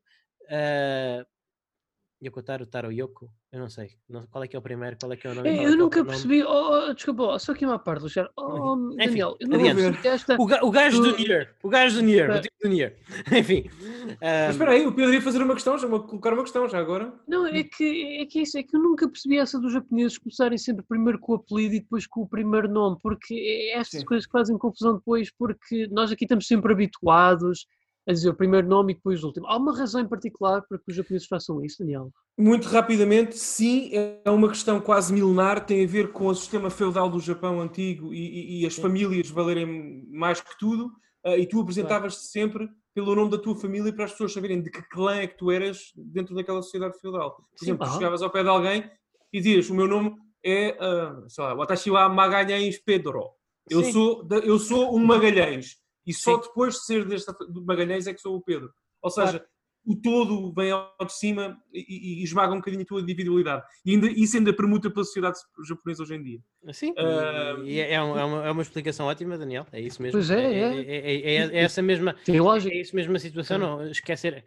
Mais uma vez, as sociedades asiáticas têm, são, são consideravelmente diferentes das novas e uma, e uma das grandes diferenças é que eles são muito mais coletivistas do que nós. É. E já agora, em relação à tua, à tua pergunta, Pedro, o, o Yoko Taro, portanto, Yoko Taro é o que tu dirias no Japão. Yoko é o apelido dele. Portanto, se- na Euro, a, a versão ocidentalizada do nome é Taro Yoko, como Taro Shigeru Yoko. Miyamoto, Sim, se não é Miyamoto exatamente. Shigeru. Ah, é. É como o gato do meu tio, é o tareco. é o Tareco. Portanto, o senhor Tareco. Tem um jogo novo na Apple Arcade. Exatamente, exa- não é na Apple Arcade, é, é na Apple Sino Alice. E ele foi completamente sincero em relação ao que este jogo era, porque ele foi entrevistado Ah, eu- é maravilhoso. Ele foi, ele foi entrevistado e basicamente perguntaram-lhe porquê é que neste jogo vocês usam raparigas do Contos de Fadas como personagens principais? E ele disse: Bem, nós usamos raparigas porque as pessoas sentem-se mais compelidas a, a- colecionar raparigas, portanto vão comprar É mais, mais, mais oportunidades de as ganhar no nosso sistema de gacha. E usamos Contos de Fadas porque, sendo os Contos de Fadas de domínio público, não temos que pagar licensing. Portanto, eu aplaudo Oh, meu Deus. Que Eu- Deus, que Deus eu- da Terra. Deus da Terra. é, é- é- isto é verdadeiramente, isto, isto é, isto é de louvar, isto é de louvar, e, e- e, malta, eh, se, se- o mundo dos videojogos fosse um mundo honesto, 50% das respostas à entrevista eram isto. 50% não, muito mais. Muito mais. Muito mais que isso. Portanto, Sim, ah, eu, eu posso não gostar do jogo, mas hei de sempre louvar a pessoa que o fez. Epá, sem dúvida. sem Dito dúvida. isto, dito isto, eu, eu como, como fã dos, dos jogos que o Yoko Taro costuma fazer, eh, eu fiz download do jogo e, e joguei uma horita e, e apaguei o jogo do telemóvel porquê? Porque o jogo realmente ele tem aquela ele tem aquela sensibilidade estética a que ele nos habituou, que é fantástica, desde a música, às falas das personagens, aos pequenos pedacinhos de lore que cada arma tem. Fantástico, está tá ali. Realmente tu percebes. Isto é um jogo com o cunho do Yoko Taro. Só que mecanicamente o jogo é a pior coisa do mundo. O jogo é a pior coisa do mundo. É, é, é, é literalmente. Tu, é, um jogo, é um de telefone japonês. É, literalmente a, tua personagem é, a tua personagem entra no ecrã acompanhada por party members e, e tens armas no, no, em, baixo do ecrã, nas quais carregas para fazer um ataque que pode afetar ou um ou muitos dos inimigos. Uh, e, e, é isto. É, é, isto, senhoras e senhores. Não, não tem absolutamente não tem absolutamente estratégia nenhuma para além de possivelmente alguns ataques elementais fazem mais dano a inimigos com essas fraquezas elementais, mas é essencialmente cow clicker. Isto é essencialmente cow clicker. Isto é um jogo em que tu ah. consegues jogar enquanto estás a ver um filme ou, ou, ou, estás a ler uma revista, a única coisa que tu precisas de fazer é clicar. Inclusive, eu ganhei batalhas simplesmente sem fazer nada, porque a inteligência artificial controlava os meus party members e a minha personagem estava lá parada, e eu ganhei, eu, eu ganhei várias batalhas assim, só tipo sem, sem interagir com o jogo. Portanto, uh... isto é um jogo que nem quer, nem está particularmente interessado em saber se eu estou a jogar ou não. Portanto, uh, uh... realmente, esteticamente, é uma pena, porque esteticamente está cheio de personalidade. Tem personalidade que nunca mais acaba este jogo, muito mais do que o vosso jogo de telemóvel genérico número 68. É, é, é, tá, mas é, tá cheio de mas o problema é, Luís, mas o problema é que nós não nós não jogamos personalidade, pá. Isso é sempre a mesma Exatamente. coisa. Nós jogamos mecânicas, é pá. Exatamente, não... este jogo não tem. Mim, ele joga, ele joga sozinho. Ele joga sozinho.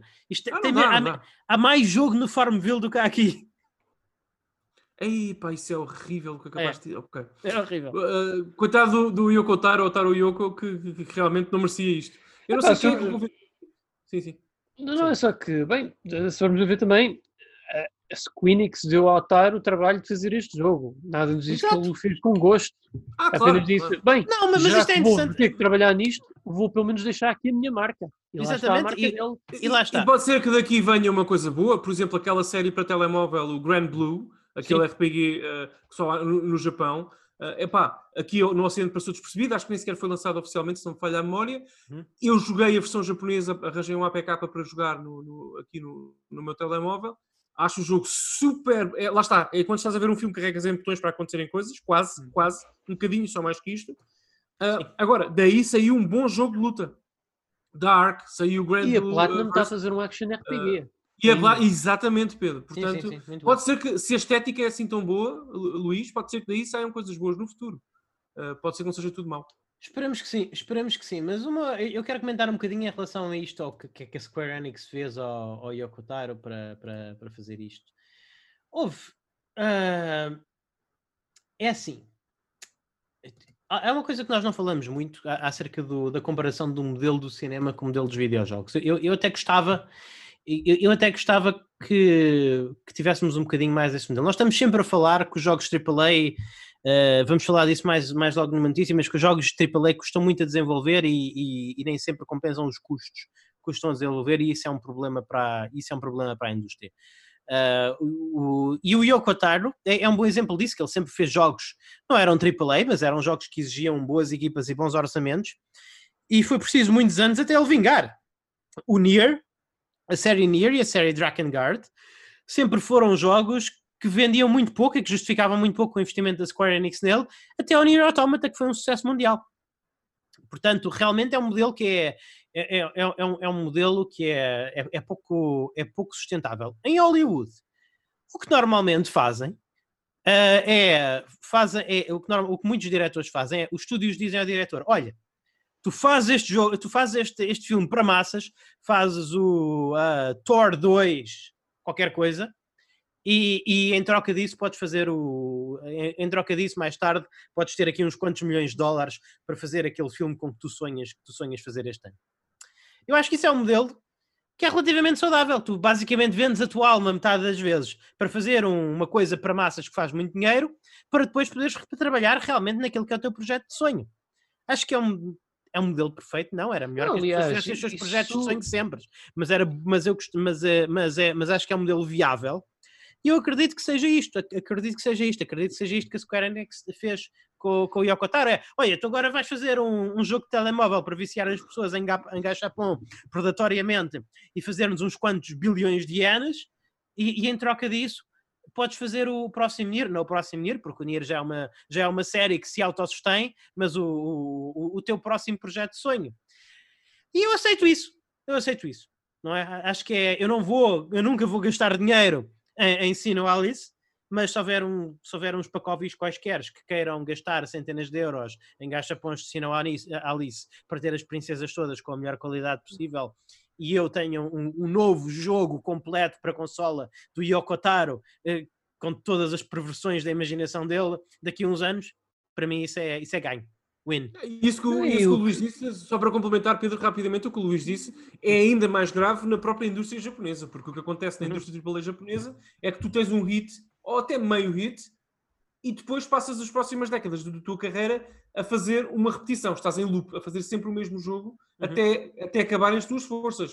Uh, vejamos o caso do Sakurai, uh, que até tem corrido bem, mas, por exemplo, pessoas como o Kojima, o Inafune, o Itagaki, que esgotaram a cri- criatividade, não por serem pessoas pouco competentes, aliás, pelo contrário, são os melhores, uh, menos o Inafune, não é tanto, mas os outros são, uh, porque de facto fizeram a mesma coisa durante 20 ou 30 anos. Depois a, a bolha explode, não é? Tem que sair para fazer outras coisas diferentes. Uh, e isso no Japão é culturalmente é assim. Tu, tu, tu tens um, fazes o Castlevania, tens um hit, a tua vida é fazer Castlevania até, até te reformares, basicamente. Depois tens exceções como o Boktai do Kojima e coisas assim, mas Sim. a grosso modo no Japão é assim. E aqui no Ocidente, então, quer dizer, aqui no Ocidente nem, nem há tanto o conceito de carreira. Tu tens quantos tipos, quantos realizadores com carreira cimentada e que sabem que têm lugar no próximo projeto da companhia para a qual trabalham a seguir. Tens o Neil Druckmann, tens o Cor- o Cory Balrog, tens mais uns 4 ou 5. Não, não- ah, o Japão tem 50, só que vivem todos nesta. E vou usar esta palavra com muito cuidado, é apenas em sentido figurado, mas aplica-se aqui, com esta escravatura criativa durante décadas. É, é mau. Pedro. E agora, antes de partilhar aqui a minha ideologia, eh, reforçando a tua palavra, Daniel, eu até me recordo que isso foi o que aconteceu aí da Obaba, o na altura criador da série, na altura gestor da série Tales. Eu lembro-me que Uhum, uhum. Ele andou a fazer jogos da série Tales desde o Abyss para a PS2, portanto já lá vai que é 2005 potencialmente. Aconteceu os Asteria em 2017, se não estou em engano, aquilo, basicamente a Bandai Namco, por razões que são muito longas para explicar, viu-se livre do homem, ele foi para a Square Enix trabalhar num projeto que anunciou com um teaser e que a Square basicamente cancelou e agora o homem também se pôs a andar de lá.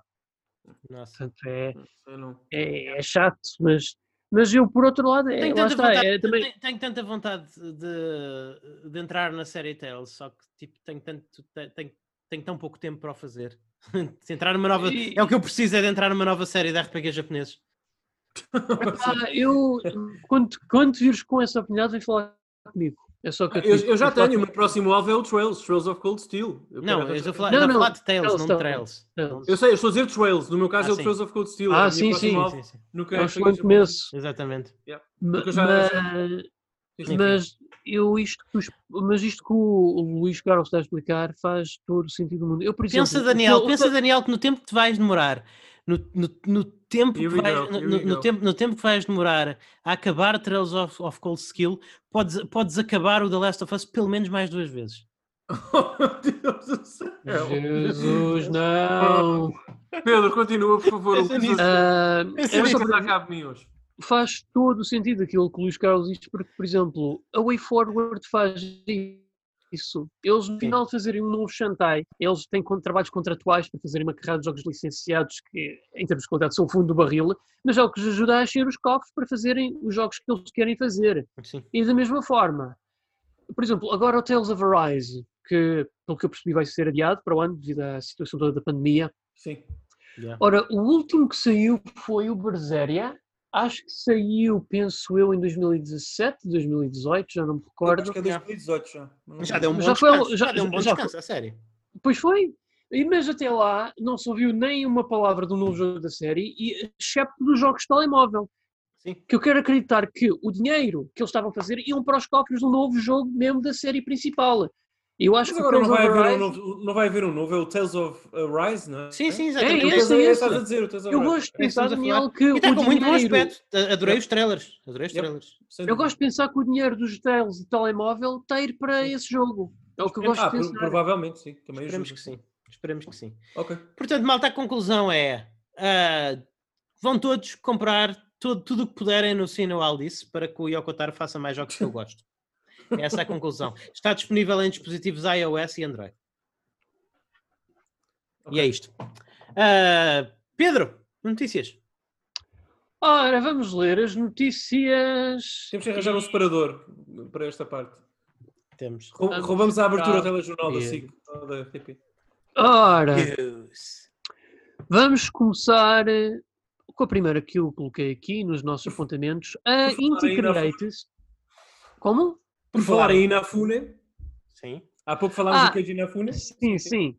Uh, não tenha particular muito a ver com ele, mas sim, eu tá compreendo a ligação. Sim, sim. Uh, a Integrates, para além de nos ter benzido com o anúncio do Bloodstained Curse of the Moon 2, eles vieram recentemente anunciar que estão a trabalhar no Azure Striker Gunvolt 3. É bom. Ora, isto é uma série Sim. de jogos de run and gun shooters à semelhança dos Mega Man Zeros da vida. Aliás, eles foram os, os, os devs que fizeram o Mega Man Zero e vê-se aqui muito do Sim. ponto de vista audiovisual e das mecânicas que isto praticamente é um Mega Man Zero em tudo menos nome.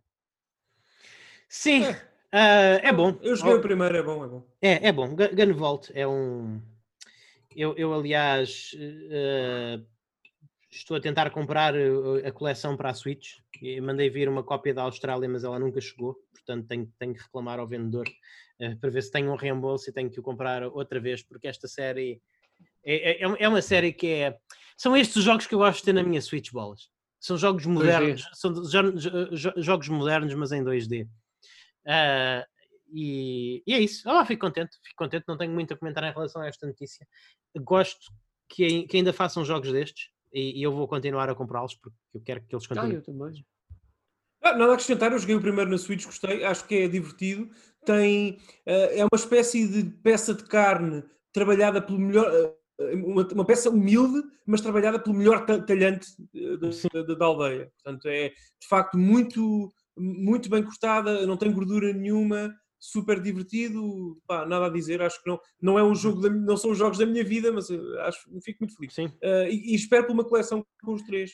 Eh, Já agora, para quem, eu sei que há muita gente que ouve falar que é uma espécie de um, é, é, é uma espécie de um sucessor espiritual da série Mega Man X e Mega Man Zero, e fica um bocadinho uhum. intimidado, porque esses eram jogos difíceis. Estes jogos são muito mais acessíveis, pessoal. Estes jogos são muito mais acessíveis. E, e, inclusive, eu, eu tenho o último Gunvolt, joguei há pouco tempo o último Gunvolt, um spin-off que é o Gunvolt Chronicles X, e eu, ao muito me engano, é impossível morrer nesse jogo. Aliás, não é, não é impossível morrer, mas é, é, impossível, é, é, impossível perder. Ou seja, tu podes morrer, mas a morte não tem quase consequências nenhumas. É, é um jogo que é muito mais voltado para o score attack do, do que propriamente para o, do propriamente para o, para o conseguires passar o nível. Portanto, são jogos muito mais acessíveis do que, os seus, do que as suas inspirações. Sim, são, mas não, são melhores. Uh, são, uh, depende, porque os jogos da série Mega Man X e Mega Man Zero são. Eu não gosto muito dos Mega Man originais da NES, acho que não sobreviveram bem ao teste do tempo. Não, não, não. Uh, Também concordo. Mas os, os Zero e o X, enfim. Sim, o Mega Man contigo da Super Nintendo é um, jogo, é, um, é um jogo especial. Sim, sim. São Mecanicamente são muito mais ricos, na minha são opinião. e têm maior, maior verticalidade. Eu tenho a coleção dos Zero para a Switch e, e acho, acho que são jogos excepcionais. Tens em físico, Daniel? Arranjaste físico? Tenho em físico. Yep. Top, top, top. Não, não, não, arranjei, não arranjei o zero, porque o zero é daqueles, daqueles casos em que infelizmente os jogos não estão todos do cartucho. Tens metade no cartucho yeah. e metade tens que fazer download. O X, queres tu dizer? O X, sim, X. do X. Mas do zero são todos. A versão mas... japonesa não, a versão japonesa tens em separado. Tens o. A sério? Uh, tens a, a, primeira parte em cartucho sozinho e depois a segunda parte também. Ah, tenho que ver se encontro é. isso na PlayAsia então. Está lá, está lá, está lá. Awesome. Sim, sim. awesome. E imagino que estejam em inglês. Estão todos em inglês, sim. Todos os jogos da. Esses jogos da Capcom, as versões japonesas, já agora, pessoal, desculpem, isto é nerd demais ao nosso, ao nosso público, mas tem que ser dito. todos esses jogos da Capcom da Switch estão todos em inglês. Uh, uh, Phoenix Wright, Capcom Belt Collection, Okami HD, uh, Onimusha HD e este uh, estão todos em inglês, as versões japonesas. Portanto, é multilanguage total. Top. Top. Não podem comprar sem problemas, podem ficar presos na alfândega, mas isso é outra coisa. Sim, é um problema com a PlayAsia, mas Fazer o quê? Yeah. Enfim, uh, pois já não tenho mais nada, não, não tenho mais nada a acrescentar em relação a isso. Pedro, a próxima notícia, por favor. Ora, então a próxima notícia. Esta é, esta é muito chata. Yeah, mas temos que abordar isto. Yeah. Então, uh, a Evo É basicamente um dos maiores eventos de jogos de luta a nível eh, mundial. Eu diria que é o maior. Sim, sim. Foi cancelada, pelo menos a deste ano, devido a acusações de abuso sexual levantadas ao criador do evento. Uh, abuso sexual, acrescento já, pelo menos isto com base no do, do, do CEO, o Chief Operating Officer da companhia. Que é o. Coelhar, não é? Sim. Ok. E pronto, agora por causa dessas acusações, muitas das quais foram levantadas por vítimas que ele eh, abusou, várias companhias decidiram retirar a sua presença e jogos do evento. Companhias como a Bandai Namco, a NetherRealm, a Capcom, entre outras. Acho que ainda estamos a aguardar por confirmação da SNK e da, do Lab Zero Studios, da Schoolgirls, mas da forma como as coisas se encontram no momento, o EVO 2002 já não vai ser uma coisa. Há uhum. quem tenha esperanças de que no futuro o evento poderá ser concretizado por uh, melhores mãos, mas este ano, pelo menos, dada estas situações e alegações, não vai, não vai acontecer. E já agora, deixa-me, oh Pedro, já agora, sendo claro que os nossos ouvintes podem não ter ouvido falar disto, são alegações gravíssimas. Estamos a falar uhum. aqui isto é quase, isto uh, roça ali com, com a pedofilia até, uh, porque são, são acusações gravíssimas que foram dirigidas ao, ao CEO, a tal. Eu penso que ele chama de Joey, não é? Ou Joe Coelhar, não é? Eu não tenho aqui o artigo Qualquer aberto. coisa Wizard. Sim, Mr. Eu Wizard é o, é o único nome dele, mas, mas ele é qualquer coisa Coelhar. Eu, eu conheço, já, já ouvi este nome muitas vezes. Eu já li o artigo, já li tudo sobre isto e de facto são acusações gravíssimas que foram feitas. A acrescentar a isto, ao longo desta semana, literalmente das últimas 24 horas, 48 horas, um, também foram feitas acusações, lá está, de abuso sexual e de, de pedofilia a, membros um, da equipa, da equipa, desculpem, da comunidade Smash, Smash também. Uh, portanto, foi uma semana negra para a comunidade dos, jogadores de luta, para a Fighting Game Community, que, que, é o mesmo quase o título oficial que tem. Um, é uma tristeza, é, é, de partir o coração. Uh, é de partir o coração, não interessa, isto não tem nada a ver com jogos, claro que foi cancelado, claro que foi cancelado, um, fico muito, já agora, eu fico muito. Gostei muito de ver a, a posição da NetherRealm Studios em imediatamente, mesmo antes de ter sido cancelado o evento, remover o Mortal Kombat 11 do evento, logo. Depois seguiram-se a Bandai Namco e, uh, a, Capcom, Capcom acho que a Capcom até foi primeiro, depois é que foi a Bandai Namco. A Nintendo, relativamente ao Smash, reagiu já um bocadinho, não diria tarde demais, não vou fazer esse juízo de valor, mas já um bocadinho tarde já tinha sido cancelado o evento, dizendo que naturalmente, claro, eu trabalhei lá, eu sei que aquilo não é só, não é só conversa, que apoiam, como sempre, as vítimas e que estão do lado das vítimas e que não, não, não é uma situação impensável, é claro que é. Uh, e portanto, é uma tristeza. Uh, isto uhum. não há pontos positivos aqui, não tem nada a ver com jogos.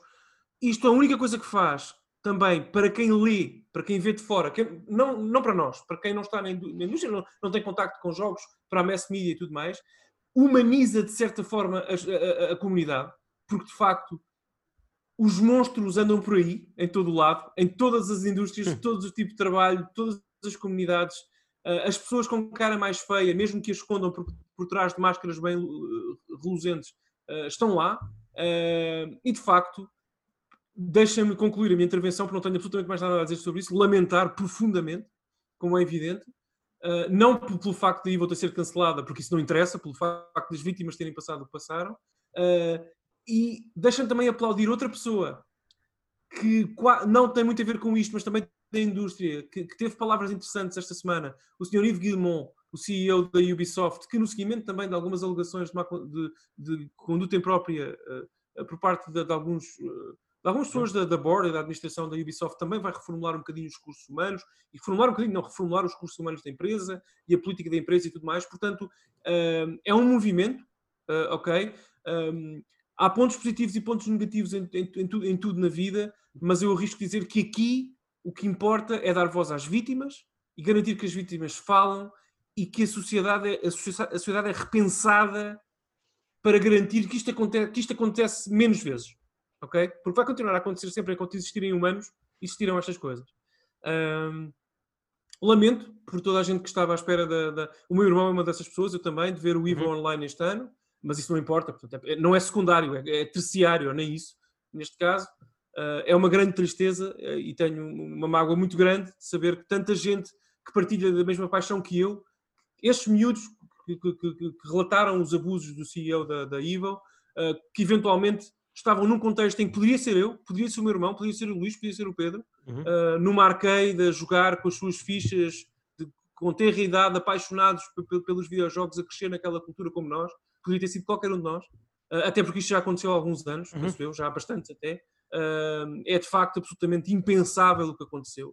Uh, mas o que é que aconteceu, Daniel? O que é que aconteceu? Pá, basicamente, muito resumidamente, Pedro, ajuda-me aqui, uhum. mas muito resumidamente, resumidamente, o que aconteceu foi que alguns miúdos, dois, três e agora mais, uh, disseram que na zona onde vivia este CEO há, nos anos 90, penso eu, se não falha a memória, uhum. em que ele já tinha, pronto, eram mais ou menos adulto, não é? Estavam algumas crianças também nas arcades e tudo mais, e em troca de fichas extra para essas crianças continuarem a jogar, este, este, este homem, segundo, alegadamente, lá está, segundo as alegações, uh, ele oferecia, uh, pedia, aliás, uh, algumas, algum conteúdo menos, certamente não legal e, e, muito e terrível, que eu não quero referir aqui, a essas crianças e que fizessem coisas horríveis, para, em troca de fichas e de continuarem a motivar a sua, a sua paixão e, e, e continuar a jogar. Portanto, é uma coisa absolutamente terrível mesmo. e lá está, acho, acho que é horrível. Essa pessoa já se retratou nas redes sociais, uh, já admitiu isso, já pediu uhum. desculpa, salvo erro, mas aqui eu acho que isto é grave demais para se pedir desculpa, não é? Uh, Sim. Eu, é. se amanhã, se eu, só para concluir, Luís, vou, vou mesmo calar, mas se eu amanhã Sim. for almoçar com o meu amigo Luís Magalhães, uh, uh, quando lhe for dar um passo bem para nos pedir, tocar sem querer com o dedo no, no cotovelo dele, sei lá, e ele não gostar, é o espaço pessoal dele, tem esse direito, eu se calhar vou dizer, no, vou pedir desculpas no Twitter ou enviar-lhe uma mensagem. Mas isto não é, portanto, isto, não estamos nesse nível, não é? Isto é, isto é uma coisa de uma gravidade, de uma magnitude absolutamente impensável, não é? Isto não se eu, eu, eu, não, eu, não aceito, eu, eu não aceito menos do, do, que, do, do, que a tua, do, do que a destruição completa da tua carreira, Daniel. sim, sim. Também já teve mais longe, não. Luís, não é preciso. Não, mas, mas, mas, mas, eh, mas ouçam, eu, eu sou. Eu, sou um bocadinho mais ponderado nestas coisas. Não é que eu esteja a defender o que essas pessoas poderão ter feito, como tu disseste muito bem, alegadamente. Não, mas neste caso não é tanto alegadamente porque ele já confirmou. Sim, eu, eu sei, eu, sei, calma aí, calma aí. Eu sei que ele em si confessou. Se bem que uh, não é. A psicologia humana é uma, é, é, uma coisa muito, é uma coisa muito estranha e muitas vezes, quando pressionados, muitas pessoas admitem culpa pelas coisas mais horríveis, mesmo não as tendo feito. Mas eu vou assumir que a confissão, é, que a confissão é genuína, porque normalmente são. Porque normalmente são. Mas a questão é que não foi só ele, foi muita gente e, e, e nem toda a gente confessou. Mas Aqui está o meu problema com estas situações. O, o meu problema com esta, quando estas situações se passam na internet. E em, em, relação a qualquer, em relação a qualquer pessoa, em, em relação a qualquer pessoa, não se tratam de serem crianças ou não serem crianças, ou de serem meninos ou meninas, ou homens ou mulheres, no geral. A praça pública é um sítio muito mau para se fazer julgamentos e, e normalmente há sempre inocentes que se ferem. E, e, para mim, uma das características principais da justiça na, no, no mundo ocidental é que a pessoa é sempre, deve ser sempre tomada como inocente até haverem provas irrefutáveis de que é culpado. E a internet dos dias de hoje, a internet de 2020, é, é um. vai muito contra isso. Vai muito contra isso. E há, e há quase sempre danos colaterais. E há quase sempre pessoas nas comunidades em que isto se passa que, que aproveitam a, a onda para causar danos colaterais e para criar e, e, e, para fazer vinganças pessoais. Nós vimos isso recentemente com o, com o, Me, com o Me Too, que, que, começou com, com um escândalo por causa do, da, da pessoa uh, influente, influente em Hollywood, o Harvey Weinstein, que realmente teve atividades criminosas, ilícitas e ilegais e, e, e foi processado e condenado por causa disso. Mas, uh, o, o, mas houve muita gente que aproveitou essa onda eh, para falar das suas experiências e para trazer à luz da justiça também alguns casos ilegais, mas uma grande percentagem simplesmente para realizar vinganças pessoais e, e, e portanto eu fico sempre com mas, o mas o que atrás. é que tu achas aqui neste caso, Luís? Porque, para, tudo o que tu dizes é absolutamente, é, é uma verdade absoluta. Eu acho que eu não gosto desta este, forma este, de se fazer justiça. Mas, eu, este, eu... mas este caso, repara, só não quero, peço imensa desculpa por gostar a palavra, porque, porque eu percebo o que tu dizes, nós já falámos várias vezes sobre isto, e claro, já sabes, Sim. eu estou sempre um bocadinho mais à esquerda da opinião, tu ligeiramente um bocadinho mais ao centro-direita, talvez, mas, mas eu, eu, eu, eu, parto daquele princípio, grave, é um eu parto daquele princípio de liberal clássico que prefiro ver uma pessoa culpada, uh, prefiro, ver uma, prefiro ver uma pessoa culpada sair em liberdade do que ver uma pessoa inocente condenada. Sim, mas, tu, mas repara, Não. tu próprio disseste, nós estamos aqui a falar de uma pessoa que admite, a psicologia humana é, é muito complicada, mas eu admitindo que ele, que ele é culpado, ele, ele próprio disse, epá, eu não estou aqui a ninguém, admitindo sim, sim, que ele é culpado e tratando-se de crianças, há uma linha.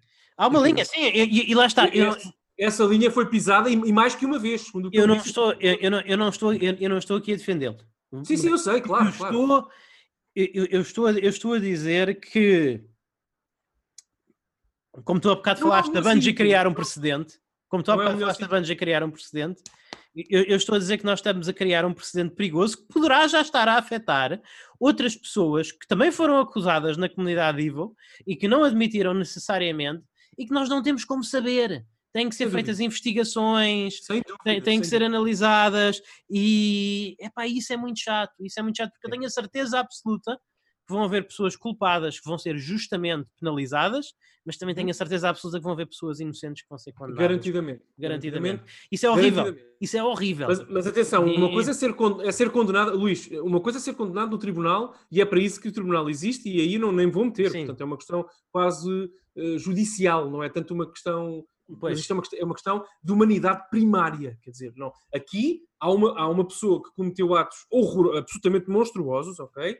Estamos a falar de crianças Sim. e de facto assumiu isso. Epá, foi no Twitter, claro que até, ele tem o direito, se o quisesse, poderia ter claro. assumido apenas em tribunal, mas assumiu no Twitter, porque também porque quis, foi, não foi interpelado para isso, foi uma decisão dele, já foi demitido e tal, obviamente. Claro. Uh, epá, e aqui, sinceramente, aplaudo a Capcom, a Bandai Namco e, e a NetherRealms e também a Nintendo depois posteriormente, por terem naturalmente se terem distanciado. Aqui, a partir de agora, há um problema. E Pedro, se calhar. Eu não, sei se, aplaudo, Daniel. Eu não sei se aplaudo, porque ah, lá está. Há uma coisa. Neste, caso, foi afastado. Caso específico. Calma. Neste caso ele foi afastado. Tudo bem. Certo. Ele foi afastado, está sobre a investigação, certo. tudo é público. Yep. Quem não tem culpa disso é a comunidade Evil. Ah, mas não, não, mas não pode, não podes, não podes, não podes. Quem não tem culpa é a comunidade Evil. É que, para, tem... Nem é uma alegação de em 93 esta pessoa poderá eventualmente ter tido uma, uma, uma aproximação sexual imprópria, imprópria com uma colega de trabalho. Nem é isso, estamos a falar de crianças. Daniel, mas, mas tu, sabes que, tu, sabes que, há pessoas que fazem isto profissionalmente, tu sabes que há pessoas mas... cujas vidas dependem disto, tu sabes que não há razão. Mas, oh, Luís, sabes quem foi este, há... a primeira pessoa, antes, de, antes do Mortal, da, da NetherRealms e da Bandai, sabes quem foi a primeira pessoa que eu vi que se afastou? Disse que não ia participar antes de ser cancelado, não é? Não tinha sido cancelado nada. Foi o Sonic Sim. Fox, um dos melhores jogadores do mundo. Tudo bem, tudo, bem. Epá, mas... os próprios participantes já tinham Real, mas, mas isso é preciso, mas, mas isso é preciso a partir do momento em quando nós vemos que a justiça não está a ser feita. É, é, é aí quando a justiça não está a ser feita, quando as coisas não são a ser investigadas, sim senhor, é preciso haver uma moção de protesto. Certo. Dizemos, as pessoas dizerem, nós não concordamos com isto, nós não concordamos com esta instituição está a fazer, nós vamos retirar-nos até que esta instituição faça aquilo que tem a fazer. Agora, a resposta foi fulminante. A resposta foi muito rápida. A instituição afastou de imediato a pessoa em questão. A pessoa, a pessoa em questão foi, foi, foi a, a, carreira da pessoa, da pessoa em questão acabou numa questão de horas, não foi numa questão de dias. Uh, porque é que, porque é que nós temos neste, neste ano 2020, nós temos reações muito extremas às coisas.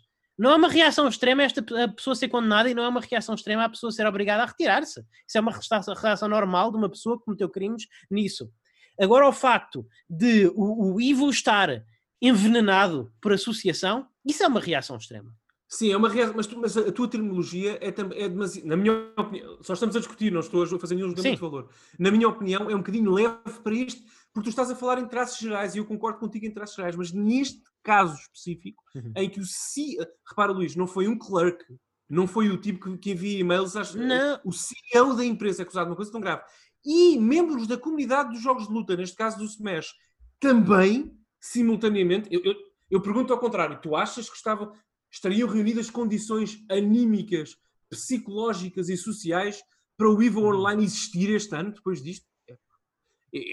Eu, eu, eu quero uhum. ouvir a tua resposta, na minha, eu dou já a minha. Acho, acho, que seria muito complicado, mas é um caso muito específico. Estamos a falar da EVO, não estamos a falar de, de, de, destas acusações que vão surgindo no mundo aqui e ali. Neste caso específico, sim. É, É pá, não sei. E, imagina, por exemplo, que o, imagina, por exemplo, que o presidente e o vice-presidente da Google ou, ou, da Microsoft eram acusados de semelhantes coisas. De repente, as centenas de empresas que usam os produtos deles iam deixar de os usar. Isso fazia sentido sequer? As centenas de pessoas que dependem desses produtos para o seu trabalho do dia a dia iam deixar de os usar. Isso faria sentido? Epá, não, sim, sim. Eu, eu, acho que a justiça, é eu, eu, acho que, eu acho que a justiça deve ser, uh, e, lá está, como, como pessoa, como, como, pessoa um bocadinho mais à direita do que tu, eu, eu, sou muito mais intransigente no que diz respeito a motivos de justiça. Eu acho que as pessoas que cometem crimes devem ser uh, julgadas arduamente, mas ao mesmo tempo eu acho que o julgamento deve recair uh, unicamente sobre o indivíduo e, e não sobre as instituições que estão relacionadas com eles. Mas, claro, mas é uma questão quase social. Tu, tu imag... Eu percebo, eu compreendo, a sério. Sim. Mas tu imagina o que seria se, ok, o Ivo não, não era cancelado e iríamos ter um, um, torneio de Smash Brothers na Ivo, ok? E depois estávamos todos a ver online com os comentadores bem, estamos aqui reunidos. De facto, houve uma acusação. O CEO foi demitido por acusações gravíssimas de pedofilia e várias. ah, e também neste jogo, é é também outras acusações igualmente graves neste, na comunidade não, deste jogo. Vamos nos divertir-nos. Neste momento temos o Pikachu com o ataque alérgico. Isto, é, isto é impensável, é impensável. Não, mas, mas houve, mas houve. Imagina, por exemplo, na, na, na eh, eh, imagina, imagina, por exemplo, na Champions, na Liga dos Campeões. Sim. Se houver uh, se, se houver um clube, uh, se houver um clube, ou até dois clubes, onde vários jogadores tenham dessas acusações, esses jogadores são suspensos e talvez esses clubes não participem, mas a Champions não para. Não, não. Eu, eu acabei de dizer, há uma discussão, mas isto não Sim. é Champions.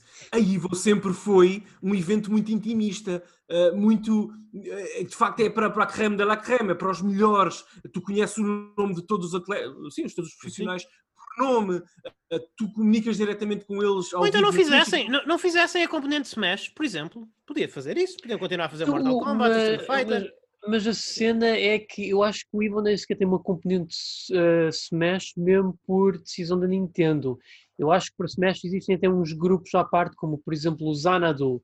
Mas mais me ajudas, uh, Pedro. Então, nem é, então a questão de Smash nem é uma componente tão essencial. A Evo podia prosseguir com mas Street Fighter, Mortal Kombat, etc. É essencial porque estão a haver vocês, problemas também no comunidade de Smash gravíssimos. Ponham-se na pele do, não é CEO, mas do gestor de comunidade que toma estas decisões, eventualmente o pessoal do Sim. marketing, da Capcom, da Capcom nos Estados Unidos. Ai, é, pá, porque lá está. O que é, uma, uma, empresa é uma, é uma coleção de pessoas, não é? Uhum. Quer dizer, e, e, repara, há também motivações financeiras sempre, que, é, que todas as empresas no mundo capitalista são movidas por decisões claro. de índole financeira, claro. Mas as pessoas que trabalham na, na gestão de comunidade e, e na, no marketing da Capcom nos Estados Unidos, como eu, eventualmente no futuro como vós, têm filhos, têm alma, têm opiniões, têm sensibilidade. Eu sei, Daniel, e é mas, é normal mas, mas lá está.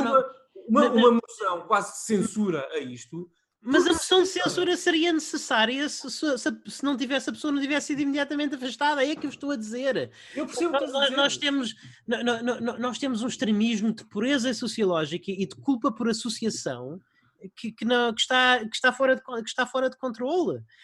Aí, mas, mas, mas, não achas que é também respeituoso Ivo, por parte a, da Capcom, Ivo, por exemplo, Ivo, Não, porque a Ivo fez... Não, mas... a, a Ivo fez... A Ivo devia ser premiada pela e, e bem, premiada sim, pela, pela, ação, pela ação rápida e decisiva que sim, tomou. Sim. Mas, mas, não, não foi, este, foi castigada. Mas tu não achas que nós, mas, neste espaço. Tu estás a dizer, aliás, a mensagem que a Capcom transmite, a mensagem que a Capcom transmite é que se uh, outras, uh, uh, outras associações que dependam do, da presença da Capcom vierem no futuro a descobrir que o CEO delas é um pedófilo, o que a Capcom, a mensagem que a Capcom está a transmitir é que é melhor abafar-se a coisa e não se falar disso, porque senão as pessoas do quais a nossa associação depende vão, vão retirar-se. A Capcom está a fazer exatamente o oposto do que devia ter feito. Oh, oh, oh, Luís, desculpa, eu acho que neste caso, eu, eu, aí não concordo objetivamente contigo, lá está, nós temos as nossas divergências intelectuais, não tem problema nenhum, mas aí eu não, com respeito te digo que não concordo, porque eu acho que o que a Capcom fez, também com alguma bravura uh, social, até, se calhar mais do que outra coisa, uh, não corporativa, se calhar mais social, o que é que acontece? Mas, desculpa, mas, mas Daniel, desculpa, desculpa, deixa-me desculpa, mas, mas responde nisto. Qual é que foi, não do CEO da Ivo, mas qual é, qual, qual é que foi o, o pecado da Ivo nisto tudo? Da Ivo, da instituição? Nenhum. Mas é o que eu te estava a dizer. É indiscutível dizer, dizer afirmar que este ano, para o ano haverá mais, provavelmente. Uhum. Este ano, a Evo está absolutamente marcada por este episódio. E o que acaba. Isto é, isto, acho que é, pelo menos isso é, é, é quase indiscutível dizer isso.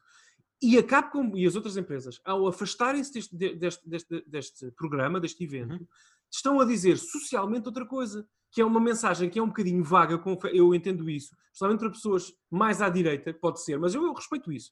Uhum. Mas a mensagem é social, no sentido em que, é que há como está a dizer, meus amigos, ao, não, ao deixarmos aqui este buraco na, na, agenda, que vocês estavam todos à espera dos torneios, vamos deixar aqui este buraco e vamos dar mais espaço para as vítimas. Vamos pensar nas vítimas. Podes dizer-me assim, mas não poderíamos fazer isso até por uma via judicial? Não podíamos dar voz às vítimas, garantir que as vítimas são protegidas e têm os seus direitos protegidos e, existir a IVA ao mesmo tempo? Claro, mas isso é uma consideração quase corporativa. É o que eu te disse. Eventualmente, quem tomou esta decisão de sair logo, antes até da IVA ter sido cancelada, por parte da Capcom, da Dana Rams e, da, e de outros, foi uma questão social. As pessoas têm filhos. Não, não vou deixar que o meu produto tenha o direito, as pessoas têm o direito a pensar isso, claro, as empresas. Não uhum. quero que o meu produto participe neste espaço que está absolutamente manchado por este evento, por, este, por isto que aconteceu, e vamos deixar que sejam as vítimas a, a, a, falar, e vamos pensar nas vítimas e também respeitar, porque seria uma falta de respeito para com os miúdos que foram no Twitter, as pessoas foram dizer isto no Twitter, foram uhum. acusar no Twitter também. Seria uma falta de respeito com as vítimas. A Capcom, que também tem, não tem dever, porque é uma empresa, não tem um contrato com essas pessoas, mas tem um dever enquanto fãs, essas pessoas são fãs da Capcom, dizer, uhum. meus amigos, nós respeitamos-vos. Isto, nós partilhamos a vossa dor e aquilo que vocês passaram convosco. E, e não vamos aqui ter um torneio de videojogos de luta enquanto isto está a acontecer. Uhum. Porque a prioridade deixa de ser o jogo passa a ser a vida e, a, e o crime, das pessoas e o crime que foi praticado contra elas. Não sei se isto faz sentido, é mais uma questão social do que ideológica até. Sei, Pedro, o centrista, desempata. Yep.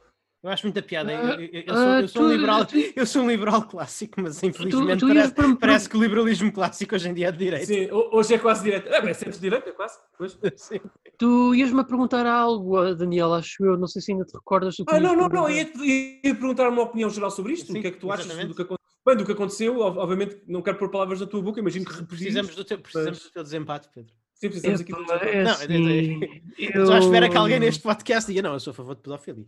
Por favor. eu não sou... Eu... eu acho que isto é completamente incorreto. Eu acho que isto é completamente incorreto o que se passou com, com o CEO. É, é uma opinião que alguém pode ter. Ah, Deus do céu, o que é que eu estou a rir?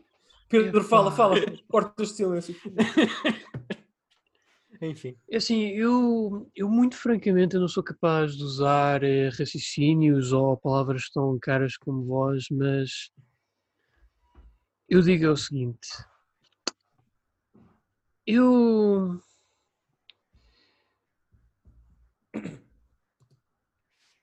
Porque é que eu. Como é que estamos a deixar estas coisas? Não, pronto, ok, tudo bem que isto foi uma situação que já decorreu nos anos 90, eu sei, mas eu não consigo deixar de reparar que estas coisas estão-se a tornar cada vez mais frequentes, não é só na já, Agora, Pedro, eu não sei se foi nos anos 90 ou se foi nos anos 2000, mas já foi há bastante tempo, uhum. não interessa. Sim, sim. Epá, eu, eu gosto de me considerar como um jogador, mas eu custa mais vezes dizê-lo eh, na presença destas situações porque eu acho que isto só pinta uma imagem mais negra da comunidade gamer, cada vez mais. Isso hum. incomoda-me. Eu incomoda-me porque eu, quando eu penso em videojogos, eu penso em diversão, a ter, uh, estabelecer uma ligação com as outras pessoas com base naquilo que jogo. Para mim, o videojogo é a arte de diversão e é sinónimo disso. Diversão. Eu acho que o que está a suceder neste aspecto eu acho que isto mancha os videojogos, porque a partir quando, os, quando as pessoas começarem a perspectivar os videojogos como um veículo para estes actos horríveis, eu acho que cada vez menos vamos perder a razão de que eles são um veículo para sustentar a felicidade dos outros e até para ajudá-los a ultrapassar graves problemas na vida, porque isto só demonstra que eles são uma ferramenta que pode ser tanto usada para o bem como para o mal, e isso incomoda-me seriamente. Hum. E acho que foi aquilo que se passou, seja nos eventos de Smash dentro da comunidade, seja no Evo, Estão aqui a passar-se coisas gravíssimas. E Eu, eu, acho muito isso. Oh, Pedro, deixa-me só dar-te este ponto, se quiseres pegar nele para, para continuar o teu discurso. Eu discordo de ti, eu, eu, eu, discordo, desse, eu, discordo do, que estás a dizer. Por uma, por uma questão muito simples. E, e vai, vai, vai de encontro àquilo que eu disse no início da minha intervenção. Palavra de honra, que eu acho que nada é especial neste caso e não tem nada a ver com os videojogos.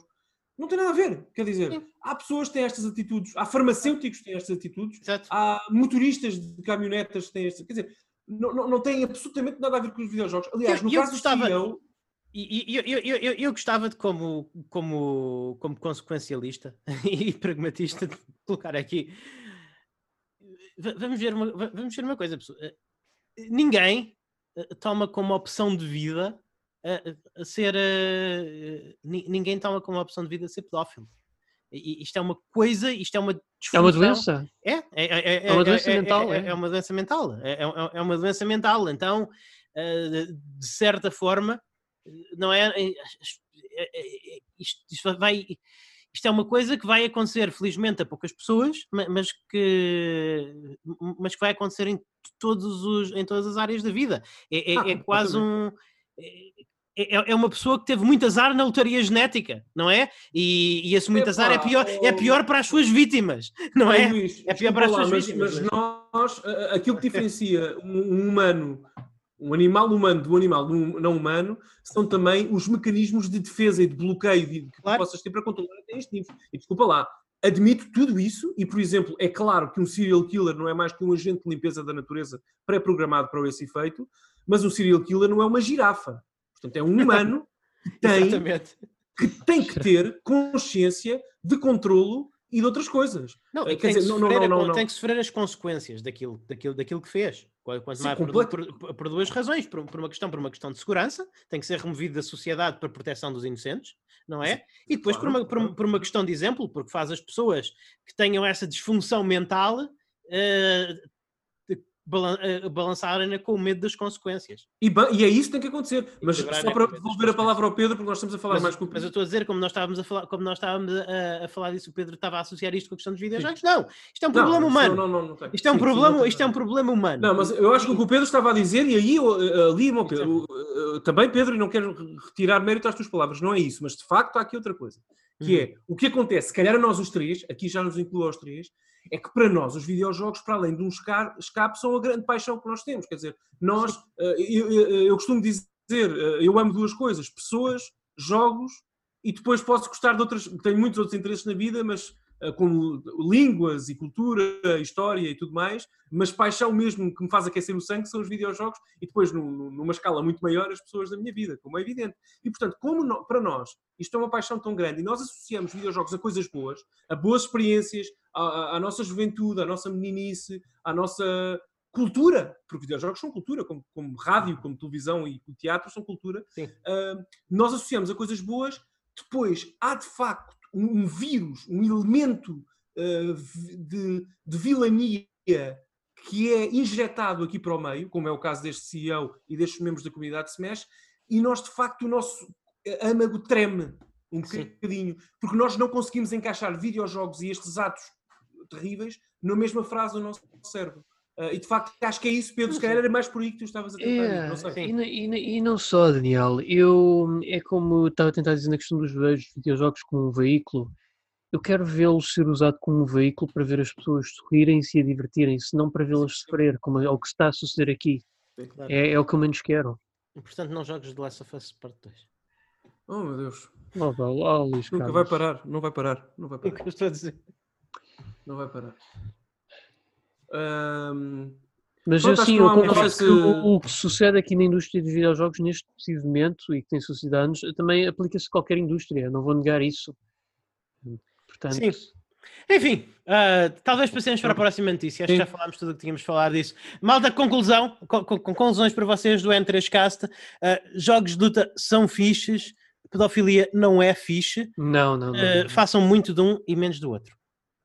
Não, aliás, não, fa É- não é essa a façam nossa- nada do outro. essa a não nossa solução. Essa é menos, nossa menos do outro, não. Não é Essa- menos do outro. Meu Deus do céu, é certo do outro. Não Essa, nada do essa é a nossa posição, essa é a nossa posição oficial. Ok, Pronto. Uma posição polémica que pode chocar muita gente. exatamente. Exatamente. eh, Enfim, Bom, o podcast já vai longo, temos, temos que avançar para a próxima. Sim, sim, sim, sim. Acho que o resto Pedro, força. rápido. Uh, próxima notícia. Então, parece que a Amazon está a colaborar com os criadores do Westworld na criação de uma série televisiva do Fallout. Ok. Cool. Eu, não podia, eu não podia estar menos interessado. Eu- olha, eu gosto de Fallout, QB, adoro Westworld. ahm, não sei, acho que não, não tenho, eu tenho interesse em jogar Fallout, não, em vê-lo na televisão. Ah, Exatamente. mas, Eu- mas, é mas tematicamente, tematicamente acho que há, há- há- há aqui há, há carne, há, há coisas que se podem ir buscar para fazer uma boa adaptação. Vamos ver qual é o tom. Se for muito sério, não sei. Vamos Tem que ser- ver, eu, eu acho que Fallout está bom na sua bolha, ainda assim é uma bolha que, muito francamente, já foi muito estragada nas mãos da Bethesda. Pelo Sim. menos do que eu tenho lido dos primeiros dois. Fallouts, eles conseguiram dar cabo ali de uma, de uma série. A, a, a, do- Bethesda transformou de uma- Bethesda aproximou o Fallout demasiado do, do Elder Scrolls. O Elder Scrolls é muito bom e eu adoro Elder Scrolls e, e vocês também gostam de Elder Scrolls. Viu-se viu-se no nosso, acho que se viu no nosso podcast eh, Premium em relação ao Skyrim. Mas gosta- nós gostamos muito de Elder Scrolls, não significa que nós queremos que tudo seja Elder Scrolls. E, e Fallout não precisava de ser Elder Scrolls.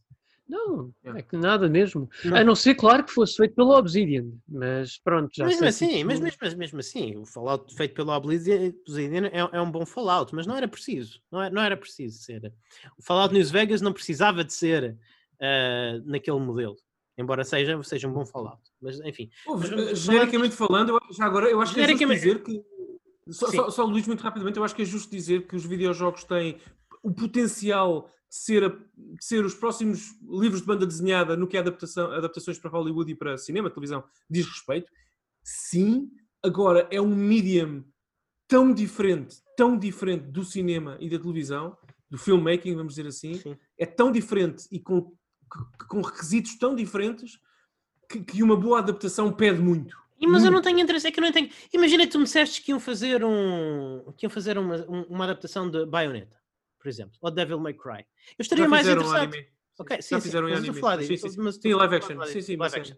Eu estaria mais interessado porque te- tem um, tem um mundo narrativo e tem uma linha narrativa e tem personagens que eu acho interessantes e tudo mais.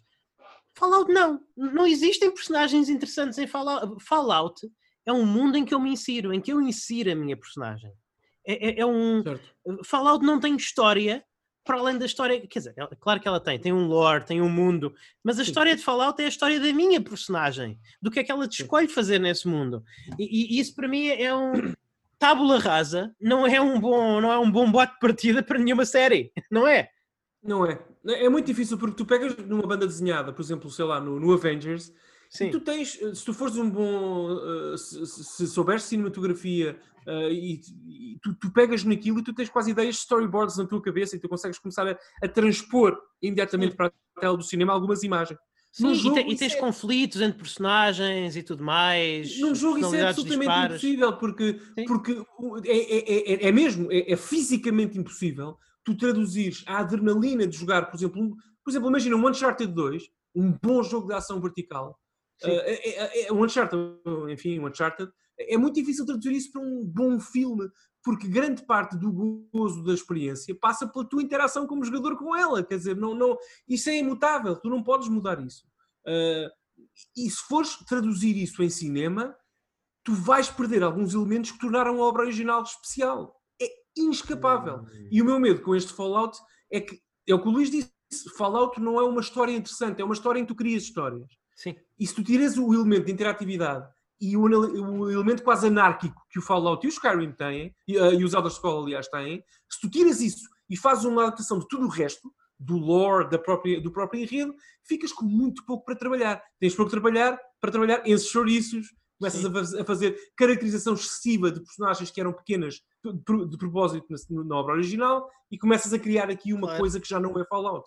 Uh, Sim, mas eu, o Skyrim é o jogo da minha vida eu não ficaria, eu, eu não teria interesse no- numa série de Skyrim. Eu acho que há uma Uh, boa narrativa de humor para se fazer em Fallout. Eu Ah, acho sim. que Fallout é um jogo que tem muitas coisas Talvez. engraçadas. Talvez, talvez, Uh, talvez. mas não sei talvez. se é por aí que eles vão. Não sei se é por aí Uh, que eles vão. mas lá está, eu não tinha interesse nenhum em ver uma, uma coisa de Skyrim. Não. Mesmo, mesmo World of Warcraft, World of Warcraft tem uma, tem uma narrativa por trás, inclusive quando eles fizeram o filme de Warcraft, eles propositadamente não pegaram em, em World of Warcraft, eles pegaram na história do primeiro RTS e, e- e adaptaram-na um bocadinho. E eu fui ver e achei piada a ver realmente aqueles, ah, eu conheço aquela personagem, ah, e agora aqueles a fazer isto, ah, isto é a cena em que eles isto. Mas não deixa de ser uma adaptação de um RTS. Um RTS é um jogo é um, é um- é um- é um jogo, por definição, mais, impessoal, mais impessoal. Tu te vês a ação, tu vives a ação Sim. distante, vê, do- de uma- de uma de uma Sim. perspectiva quase divina. Então, eh, eu, eu- eu- embora agora que o World of Warcraft seja o jogo da minha vida, eu estava no cinema de filme de Warcraft, estava a achar que era giro, mas eu não tinha uma ligação emocional com aquelas personagens. Claro, claro. Já agora o filme não é nada especial também é. Mas, por exemplo, eh, eu vejo, nós estamos aqui, temos estado a brincar sobre o Last of Us, este podcast todo. Nós temos um podcast que está nos próximos dias cheirá para vocês com uma análise muito profunda da Last of Us eh, parte 2 um, para os subscritores, premium. Mas de facto, por exemplo, a HBO comprou eh, a série, uma série do. vai produzir uma série do Last of Us também.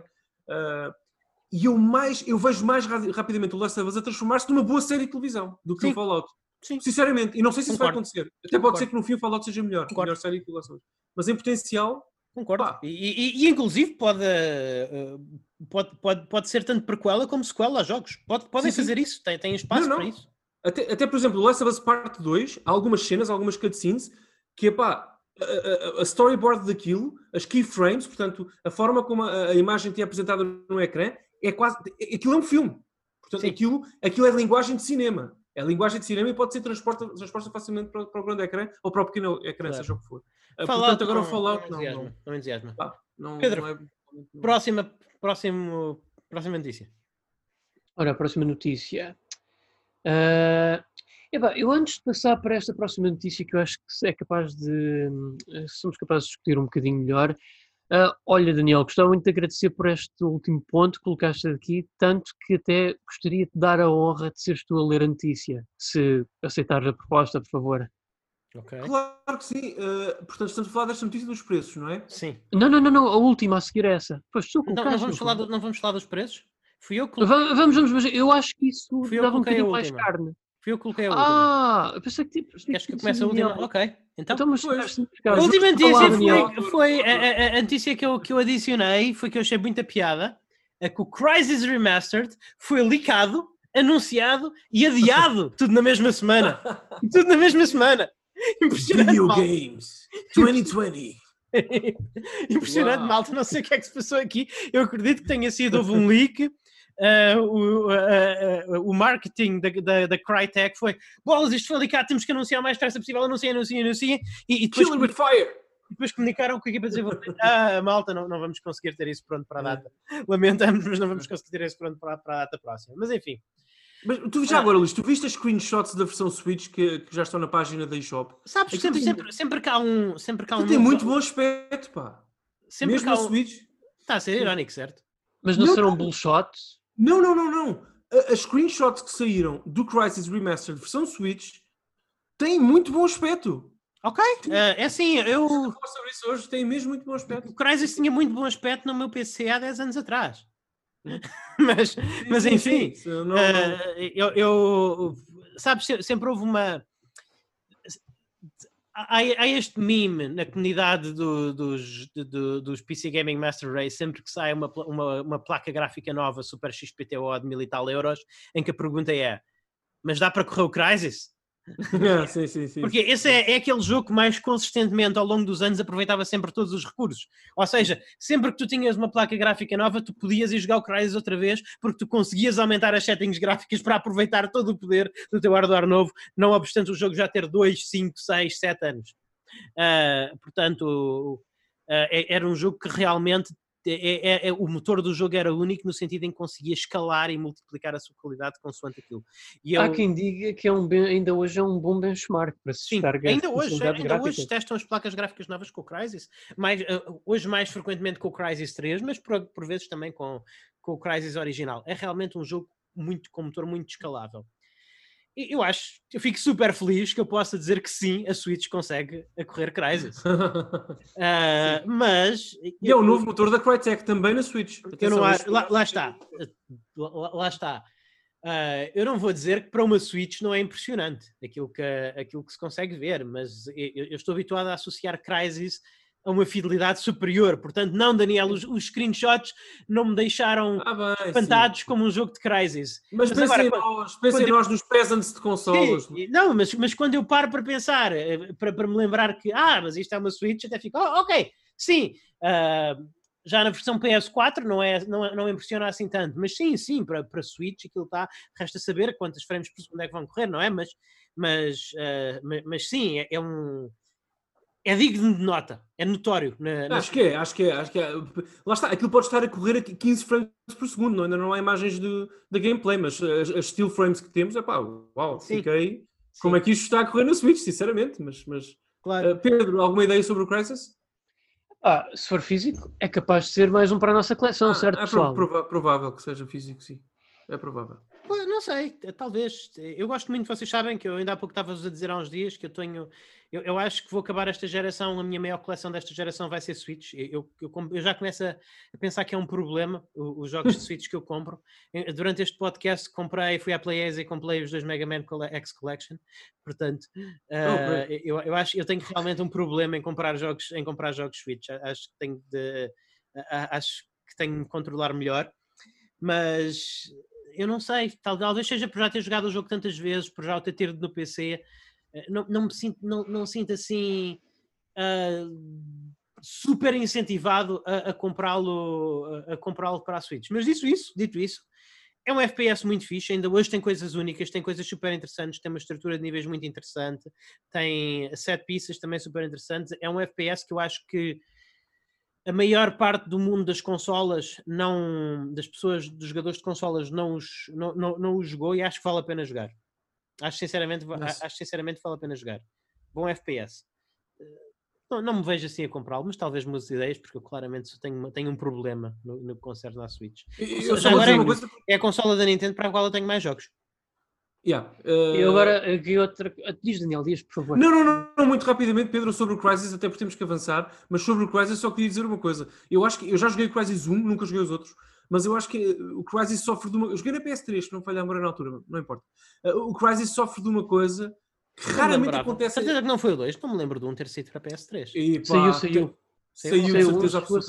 Okay. Uh, eu, eu, tenho o jogo, aliás, acho que foi aqui. Uh, mas esse jogo sofre de, uma, de, um problema que eu já na altura pensei. É que fala-se, sobretudo a Masterpiece Race, como o Pedro, e até o, como o Luís, aliás, e até o Pedro, em certa medida, mas mais o Luís, uh, fala-se mais do ponto de vista técnico, ou seja, das competências técnicas que o jogo tem, ponto final, o motor é muito uhum. escalável, era do muito... narrativo ao mecânico, não é? Do, mecânico, mas o jogo é um bom jogo, pá. Mecanicamente é um bom jogo. E é. fala-se pouco disso o Crisis era uma espécie de sandboxzinha uh, muito. Sim, no fundo, era o verdadeiro, é, no fundo era o verdadeiro sucessor do Far Cry, antes do Far Cry ser ah, do. É, exatamente. Sim, não, sim, é um bom sim, jogo, sim. a sério. O Crisis 1 é o único, é, não é a minha praia, claro. mas é um bom jogo, a sério. Dá, dá, dá, ao jogador muitas ferramentas, tens uma variedade muito é. grande de ferramentas e tens um sistema é. de energia para a gerir, é, é, é, é bem interessante. É um jogo muito interessante. É um sandbox, é um sandbox. É, é, um, jogo, é, um jogo bem interessante de jogar. É, é. fica aqui a recomendação, até porque as versões consola, sobretudo, encontram bem baratinhas. Sim. Uh, vale a pena. Ok. O que nós não vamos encontrar baratinho, Pedro, são os jogos da, da próxima geração. Oh. Exatamente. Preços e os jogos na Next Gen irão aumentar. Uh. Parece uma boa altura para nós uh, tratarmos de pegar nas coisas desta geração atual, não, pessoal? Certamente estarão mais baratas ou ficarão mais baratas. Eu acho... Ou podemos continuar a comprar jogos na Switch, também é uma boa solução, não? Sabes pois. uma coisa, Pedro? Sabes nós não vamos fazer isso. Nós temos um, nós, houve, nós, nós já nos comprometemos em que nós temos um podcast semanal dedicado aos videojogos, portanto nós vamos ter que jogar jogos PlayStation 5 e Xbox One Series X. É uma coisa que vai ter de acontecer. Mas eu também tenho pensado sobre isso desde que saiu esta notícia e já, tinha, já, já falei convosco Sim. até sobre isto, há alguns meses que venho a pensar. Também há aqui uma coisa, Pedro. Eu, por exemplo, nos últimos dois, três meses tenho comprado muito, muito menos jogos.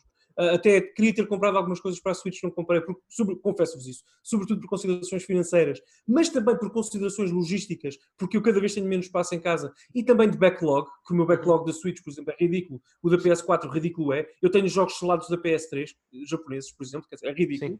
Uh, e, e, e nesse, no seguimento do que disseste, Pedro, houve eu tenho aqui, eu, eu, quero, eu tenho aqui o Remember Me para jogar da PS3, por exemplo. Eu tenho aqui jogos da PS3 que quero jogar, da PS4, da Switch, uh, da sim. Wii U, até tenho aqui alguns jogos da Wii U que nunca joguei. Eu tenho PS2, não vamos por aí. Sim, sim, claro. nós, nós, lá está, pode, entre cast à parte, nós os três temos um backlog tão grande uh, e uma, uma ludoteca tão robusta que não é o preço eventualmente proibitivo. Espero que isso não aconteça no futuro, mas eventualmente proibitivo da próxima geração que me assusta. Porque eu sempre fui uma pessoa, claro que eu quero ter a PS5, quero ter a Series X no futuro, daqui a um ano, meses, seja quando for, gostava de ter essa possibilidade e vou trabalhar muito para que isso aconteça também e possa ter essa possibilidade, mas estou muito tranquilo se não a tiver, porque uh, eu sobretudo gosto de jogos. Sim. E eu não tenho problema nenhum em jogar o Castlevania da Mega Drive na minha coleção da Switch durante sete horas seguidas durante a noite, porque divirto muito e é maravilhoso e provavelmente incomparável até mecanicamente e, e do, do, do, ponto de vista artístico à maior parte dos jogos que vão sair a 70 dólares ou 70 euros na próxima geração. Portanto, nós temos essa relação também com a nossa Sim, mas, ao, mas ao, ao, mesmo tempo lá está, uh, Daniel. É, é, só uma nota pessoal. Não, não, nós, nós, nós, nós, estamos aqui também porque nós gostamos de falar de videojogos e, sim, gostamos sim, sim, de falar do, do, gostamos de estar dentro do acontecimento e, e, e, e, lá está. Se nós, não tivéssemos, se nós não tivéssemos o N3K, nós provavelmente não teríamos comprado o The Last of Us 2 no lançamento. No lançamento não teria comprado, certamente. Pronto, mas, mas, mas lá está. Eu, eu vejo-me, eu, eu acredito, eu, eu ainda estou a tentar definir qual é que vai ser a minha relação com a próxima geração. Mas eu acredito que eu compro uma das consolas da nova geração e depois compre uh, talvez um, um, jogo por mês para fazer para, para nós falarmos no N3Cast, mas eu acredito é. que a minha eu acredito que a minha vida de, de videojogador cada vez mais esteja voltada para limpar o meu backlog e, e para, e, e, para jogar jogos retro. Sim, Não, eu, eu, vou, eu vou ser sincero, isso também para mim era o ideal. Eu tenho, eu tenho aqui uma biblioteca Steam enorme. Agora, isto é um problema de primeiro mundo, porque lá está, a maior parte das pessoas não pode, a maior parte das pessoas não pode, como nós podemos, temos muita sorte em poder fazer, a maior parte das pessoas não pode comprar um jogo de 70 euros por mês. E não, não é verdade. Nós, é nós verdade. felizmente podemos. Não é? Sim, é até numa perspectiva. Eu acho que pode acontecer. Estou aqui, estou aqui a bater na madeira, vocês não estão a ver, mas é assim, também eu sou suficientemente realista uh, e, e, e, e, terra a terra para saber que as coisas mudam de um momento para o outro, muito facilmente ah. posso deixar de ter a possibilidade e cada um de nós. Exato. É, e portanto, eu estou muito confortável com o meu backlog. Uh, percebem? Estou muito confortável com, com a minha ludoteca que tenho aqui em casa e não me preocupa isso. Uh, agora, pronto, está feita a, a nota pessoal. Agora, pagar 70 euros por um jogo em lançamento para a próxima geração, e é isso que se propõe. Portanto, é isto, diz a notícia, não é, Pedro? Não sei se queres ler mais a fundo, se queres, antes de avançarmos. Pode ser, pode ser. Uh, vou ler aqui um bocadinho mais a fundo então. Deixa cá eu ver. Uh, onde é que eu tenho? Uh, peço desculpa, fechei a aba por acidente. Se quiseres eu digo, Pedro, rapidamente, que para Nossa, Daniel. Pronto, desculpa. É muito rapidamente o que aconteceu foi que, salvo o erro, 2K anunciou que as versões de nova geração do NBA 2K1, não é? O próximo jogo da, da, da série NBA 2K, vão custar 70 dólares e não os 60 a que estávamos habituados até agora uh, em lançamento, naturalmente. E, portanto, isto espevitou um bocadinho a indústria e alguns agentes da indústria a falarem, a discutirem entre si, e, de facto, alguns, uh, alguns uh, passarinhos foram dizendo a determinadas pessoas da indústria que, de facto, há outras empresas, publishers e tudo mais, que estão a considerar essa hipótese. de tu teres, desse ser o preço de facto, portanto, o preço de mercado, PVP, de preço de venda ao público de um jogo da próxima geração, quando o lançamento, como é evidente, depois as coisas, as coisas baixam de preço. Bom, é o que é. Uh, isto, sinceramente, é mau, ok? Porque estamos no pior ano económico e financeiro uh, do mundo desde o fim da Segunda Guerra Mundial. Uh, há muita gente que pensava que ia poder Sim. comprar a PS5 ou a Xbox Series X em lançamento e não vai poder fazê-lo. Uhum. Uh, ah, 10 euros de diferença, 10 euros dólares, enfim, 10 euros de diferença é muito dinheiro. é. ao fim de cinco jogos já dava para comprar quase o outro. Uh, e na economia familiar das pessoas e na exigência económica e financeira que já estamos a assistir e que já vamos, e que vamos assistir nos próximos meses, é muito dinheiro. Uh, é, um, é, uma má notícia, mas é assim, é inflação. Isto tem a ver com a inflação e tem a ver, sobretudo, aliás, com o preço que custa desenvolver um jogo de AAA hoje em dia. Ok? É muito caro fazer uh, um The Last of Us, ou um God of War, ou um Halo Infinite. É muito caro. Uh, e, portanto, estas empresas querem assegurar que o seu investimento está cada vez mais coberto por um retorno mais expectável e mais robusto. Porque Mas... um jogo, como, só para concluir, Pedro, um jogo como o Last of Us, que vende, que vende a 4 milhões de cópias, 10 euros pode não parecer muito para algumas pessoas, faz lá 4, vezes, 4 milhões vezes 10. Não é? Sim. Vezes esses 10 euros por cada cópia vendida. Quer dizer, é uma fortuna. Uh, de facto, traz mais segurança ao mundo dos AAA. Agora, também pode fazer uma coisa.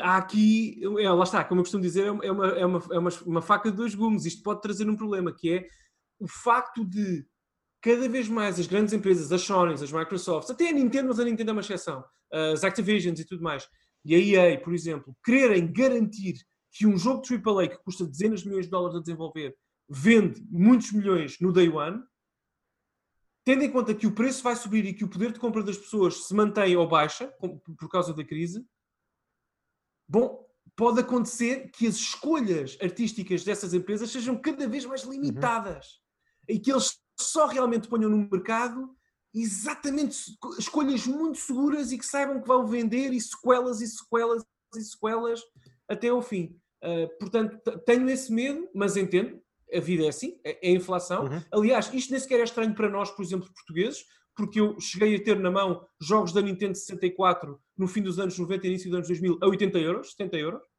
Eu, eu, eu tive o Turok 2 da Nintendo 64 a 75 euros na minha mão para comprar. Uh, não comprei na altura, até porque Sim, uh, mas, mas, isso é uma coisa que acho que vale a pena ressalvar. Nós também estamos aqui a falar disto de uma forma negativa e claro que o impacto geral é negativo, mas hum, os jogos já custaram este preço, numa altura em que o dinheiro valia muito mais. Isso, isso é verdade. Isso, isso, é verdade. Nós, de certa forma, nós fomos abençoados por um período de graça, foi o período, uh, play, foi o período de PlayStation Saturn até a data de agora, em que os jogos foram mais baratos do que alguma vez tinham sido. Uh, portanto, os, os, jogos já custaram 70 euros. Os jogos já custaram esses 70 euros. Se bem que agora, uh, não, também aqui a realidade portuguesa muda um bocadinho, porque, por exemplo, se, se nós formos ver uh, como nós fazermos, uh, se nós formos, por exemplo, eu estava hoje a ver a fazer, como fazer a pre-order do Ghost of Tsushima, porque eu acho que seria interessante nós aqui no N3Cast fazermos uma análise do jogo, não, não no lançamento, porque não podemos, mas próximo do lançamento, como estamos a fazer do The Last of Us Part 2. E uh, o jogo em Portugal, com uma promoção com desconto de 15% de, de pre-order, fica a 60 euros. O, jogo, o preço normal do jogo são 70 euros. Portanto, os jogos em Portugal custam mais do que custam em Espanha, do que custam nos Estados Unidos, do que custam no Reino Unido. Uh, o, o, que significa que vão passar a custar 80 euros. O que é que é isso? Lá está, não, não está por este andar. Daqui a umas duas gerações temos jogos a 100 euros a preço normal.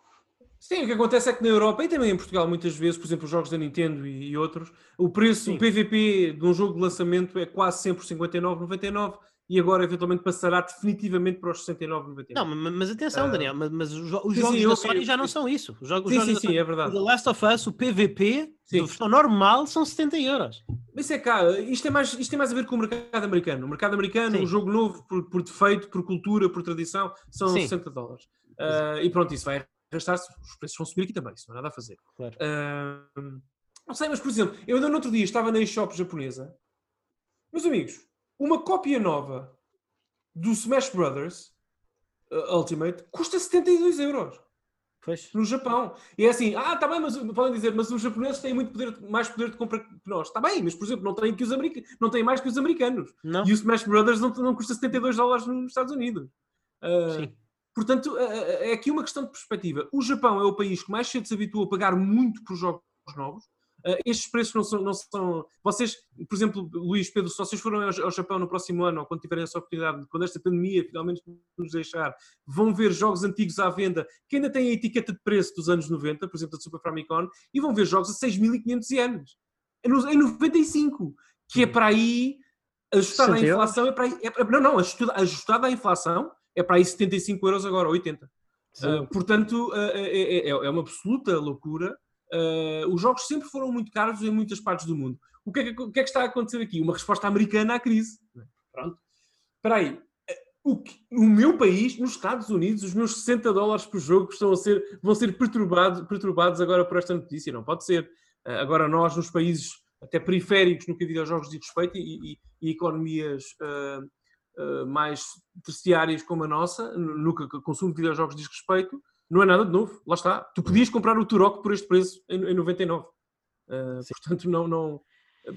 Enfim, malta, acho que vamos ter que Mas- acabar. Vamos ter que eu- acabar eu- nesta. Ah, diz lá, Pedro, diz lá, Só Pedro. queria. Eu acho que isto depois é um tópico que nós talvez dê mais pano para mangas no futuro, Sim, mas sim, sim. eu só gostava de realçar que também estes preços, a indústria queixa-se muito que ah, fazer jogos é dispendioso, portanto temos que aumentar os preços, mas a verdade é a indústria precisa assim de gastar assim tanto dinheiro a fazer jogos. Porque, Esse, esse é um bom ponto. Esse Pois é um é. excelente. Eu- porque eu que epá, Eu Pois é que é que está. É que eu acho que a indústria está tão obcecada em tornar os jogos em filmes interativos, com budgets de Hollywood, inclusive, que eu acho que eles perdem um bocadinho noção do que é que um jogo é suposto ser e o que é que é suposto custar dentro do aceitável. Mas, para ó, um ó, jogo- Pedro, não te esqueças de uma coisa: um jogo é suposto ser exatamente aquilo que o criador quiser. Isso aí é com o Eu, criador. eu, eu, eu, Agora- É assim, eu vou eu um garanto-te, eu, eu, eu- eu garanto que, porque, que a, a Nintendo faz cinco, a Nintendo faz cinco jogos com o orçamento de um jogo da Sony Studios. Sim, Sim, mas sim. a Nintendo pelo menos não faz. Não, e estou a Um dizer, e, e- e e normalmente, e, e provavelmente serão melhores jogos, na maior parte dos casos. Sim, sim, Sim, ma- não- ma- mas eu também, Mas eu também atrevo-me há, a dizer há que espaço no mercado para tudo. Há espaço para o Há Last of Us espaço? e para o Sim, sim, sim. Ah, para o Spider-Man, quer dizer, há espaço. Pronto. Diz Mas, isto. mas, eh, o grande problema é, é o que eu atribuo à Sony e muitas vezes à Microsoft, mas a Microsoft não tanto, talvez, é que eu acho que um dos grandes problemas é que as pessoas que fazem videojogos nesta indústria são pessoas que, na minha opinião, olham para filmes de, fil- de cinema Uhum. e não olham para jogos quando vão fazer jogos. Isso é, um opinião, isso é um problema muito ocidental, Pedro. Isso é muito daqui, é o que o Luís estava a dizer, lá está. Mas não- é por isso que eles, na minha opinião, acabam por ser mais caros. Na minha opinião. Sim. Sim, mas, mas lá está. Houve- é é um problema muito ocidental. É o que o Luís estava a dizer. Um, um, um novo- um game designer de 23, 24 anos novo, que esteja agora no primeiro, segundo ano de Nintendo, na Nintendo EAD em, em Tóquio ou, ou em Kyoto, Uhum. um, essa pessoa cresceu com, com uma identidade diferente do- da pessoa que se juntou agora à Naughty Dog para fazer Sim. uh, Sim, é trabalhar na arte. É completamente. E, e- e atenção, isso, ótimo. Ótimo, Claro. nós não queremos que os jogos sejam iguais.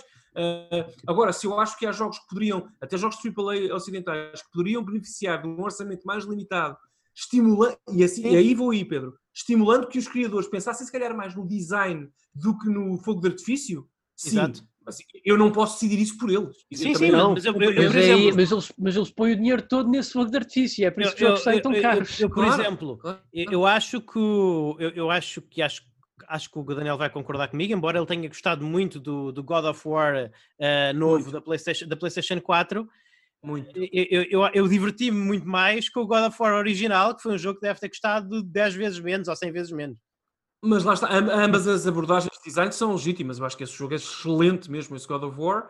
Ah, agora, lá está, é uma questão de, de equilíbrio, sinceramente. Acho que também faz-me. fa- Nós já falámos aqui no N3Cast daquele jogo da geração PS2, GameCube, Dreamcast, Xbox, do famoso 7 em 10 que custa 30 40 euros no lançamento.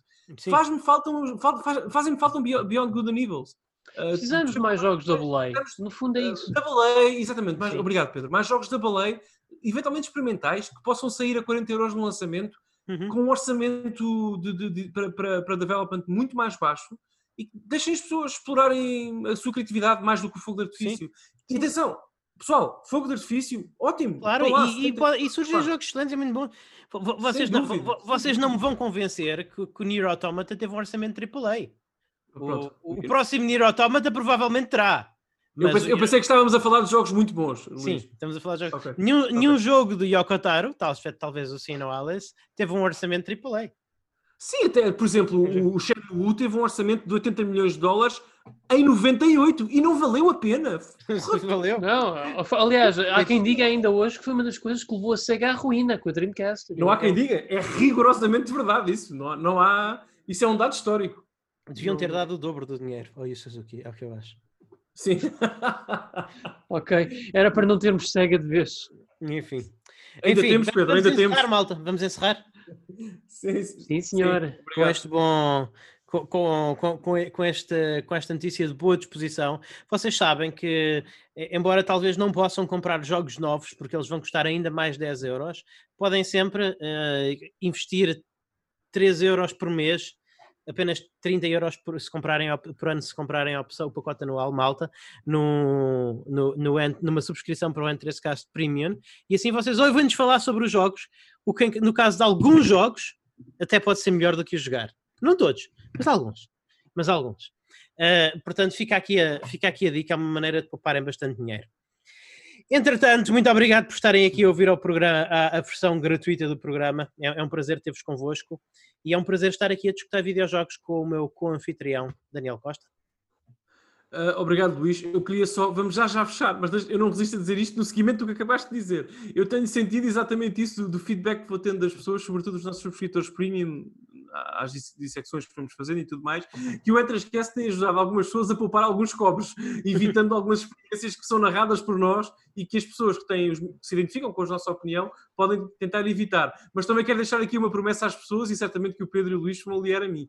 Pessoal, nós temos planeado falar também em jogos que gosta- sobre os quais gostamos muito, ou, ou que gostamos muito. Eu gostei de Shenmue.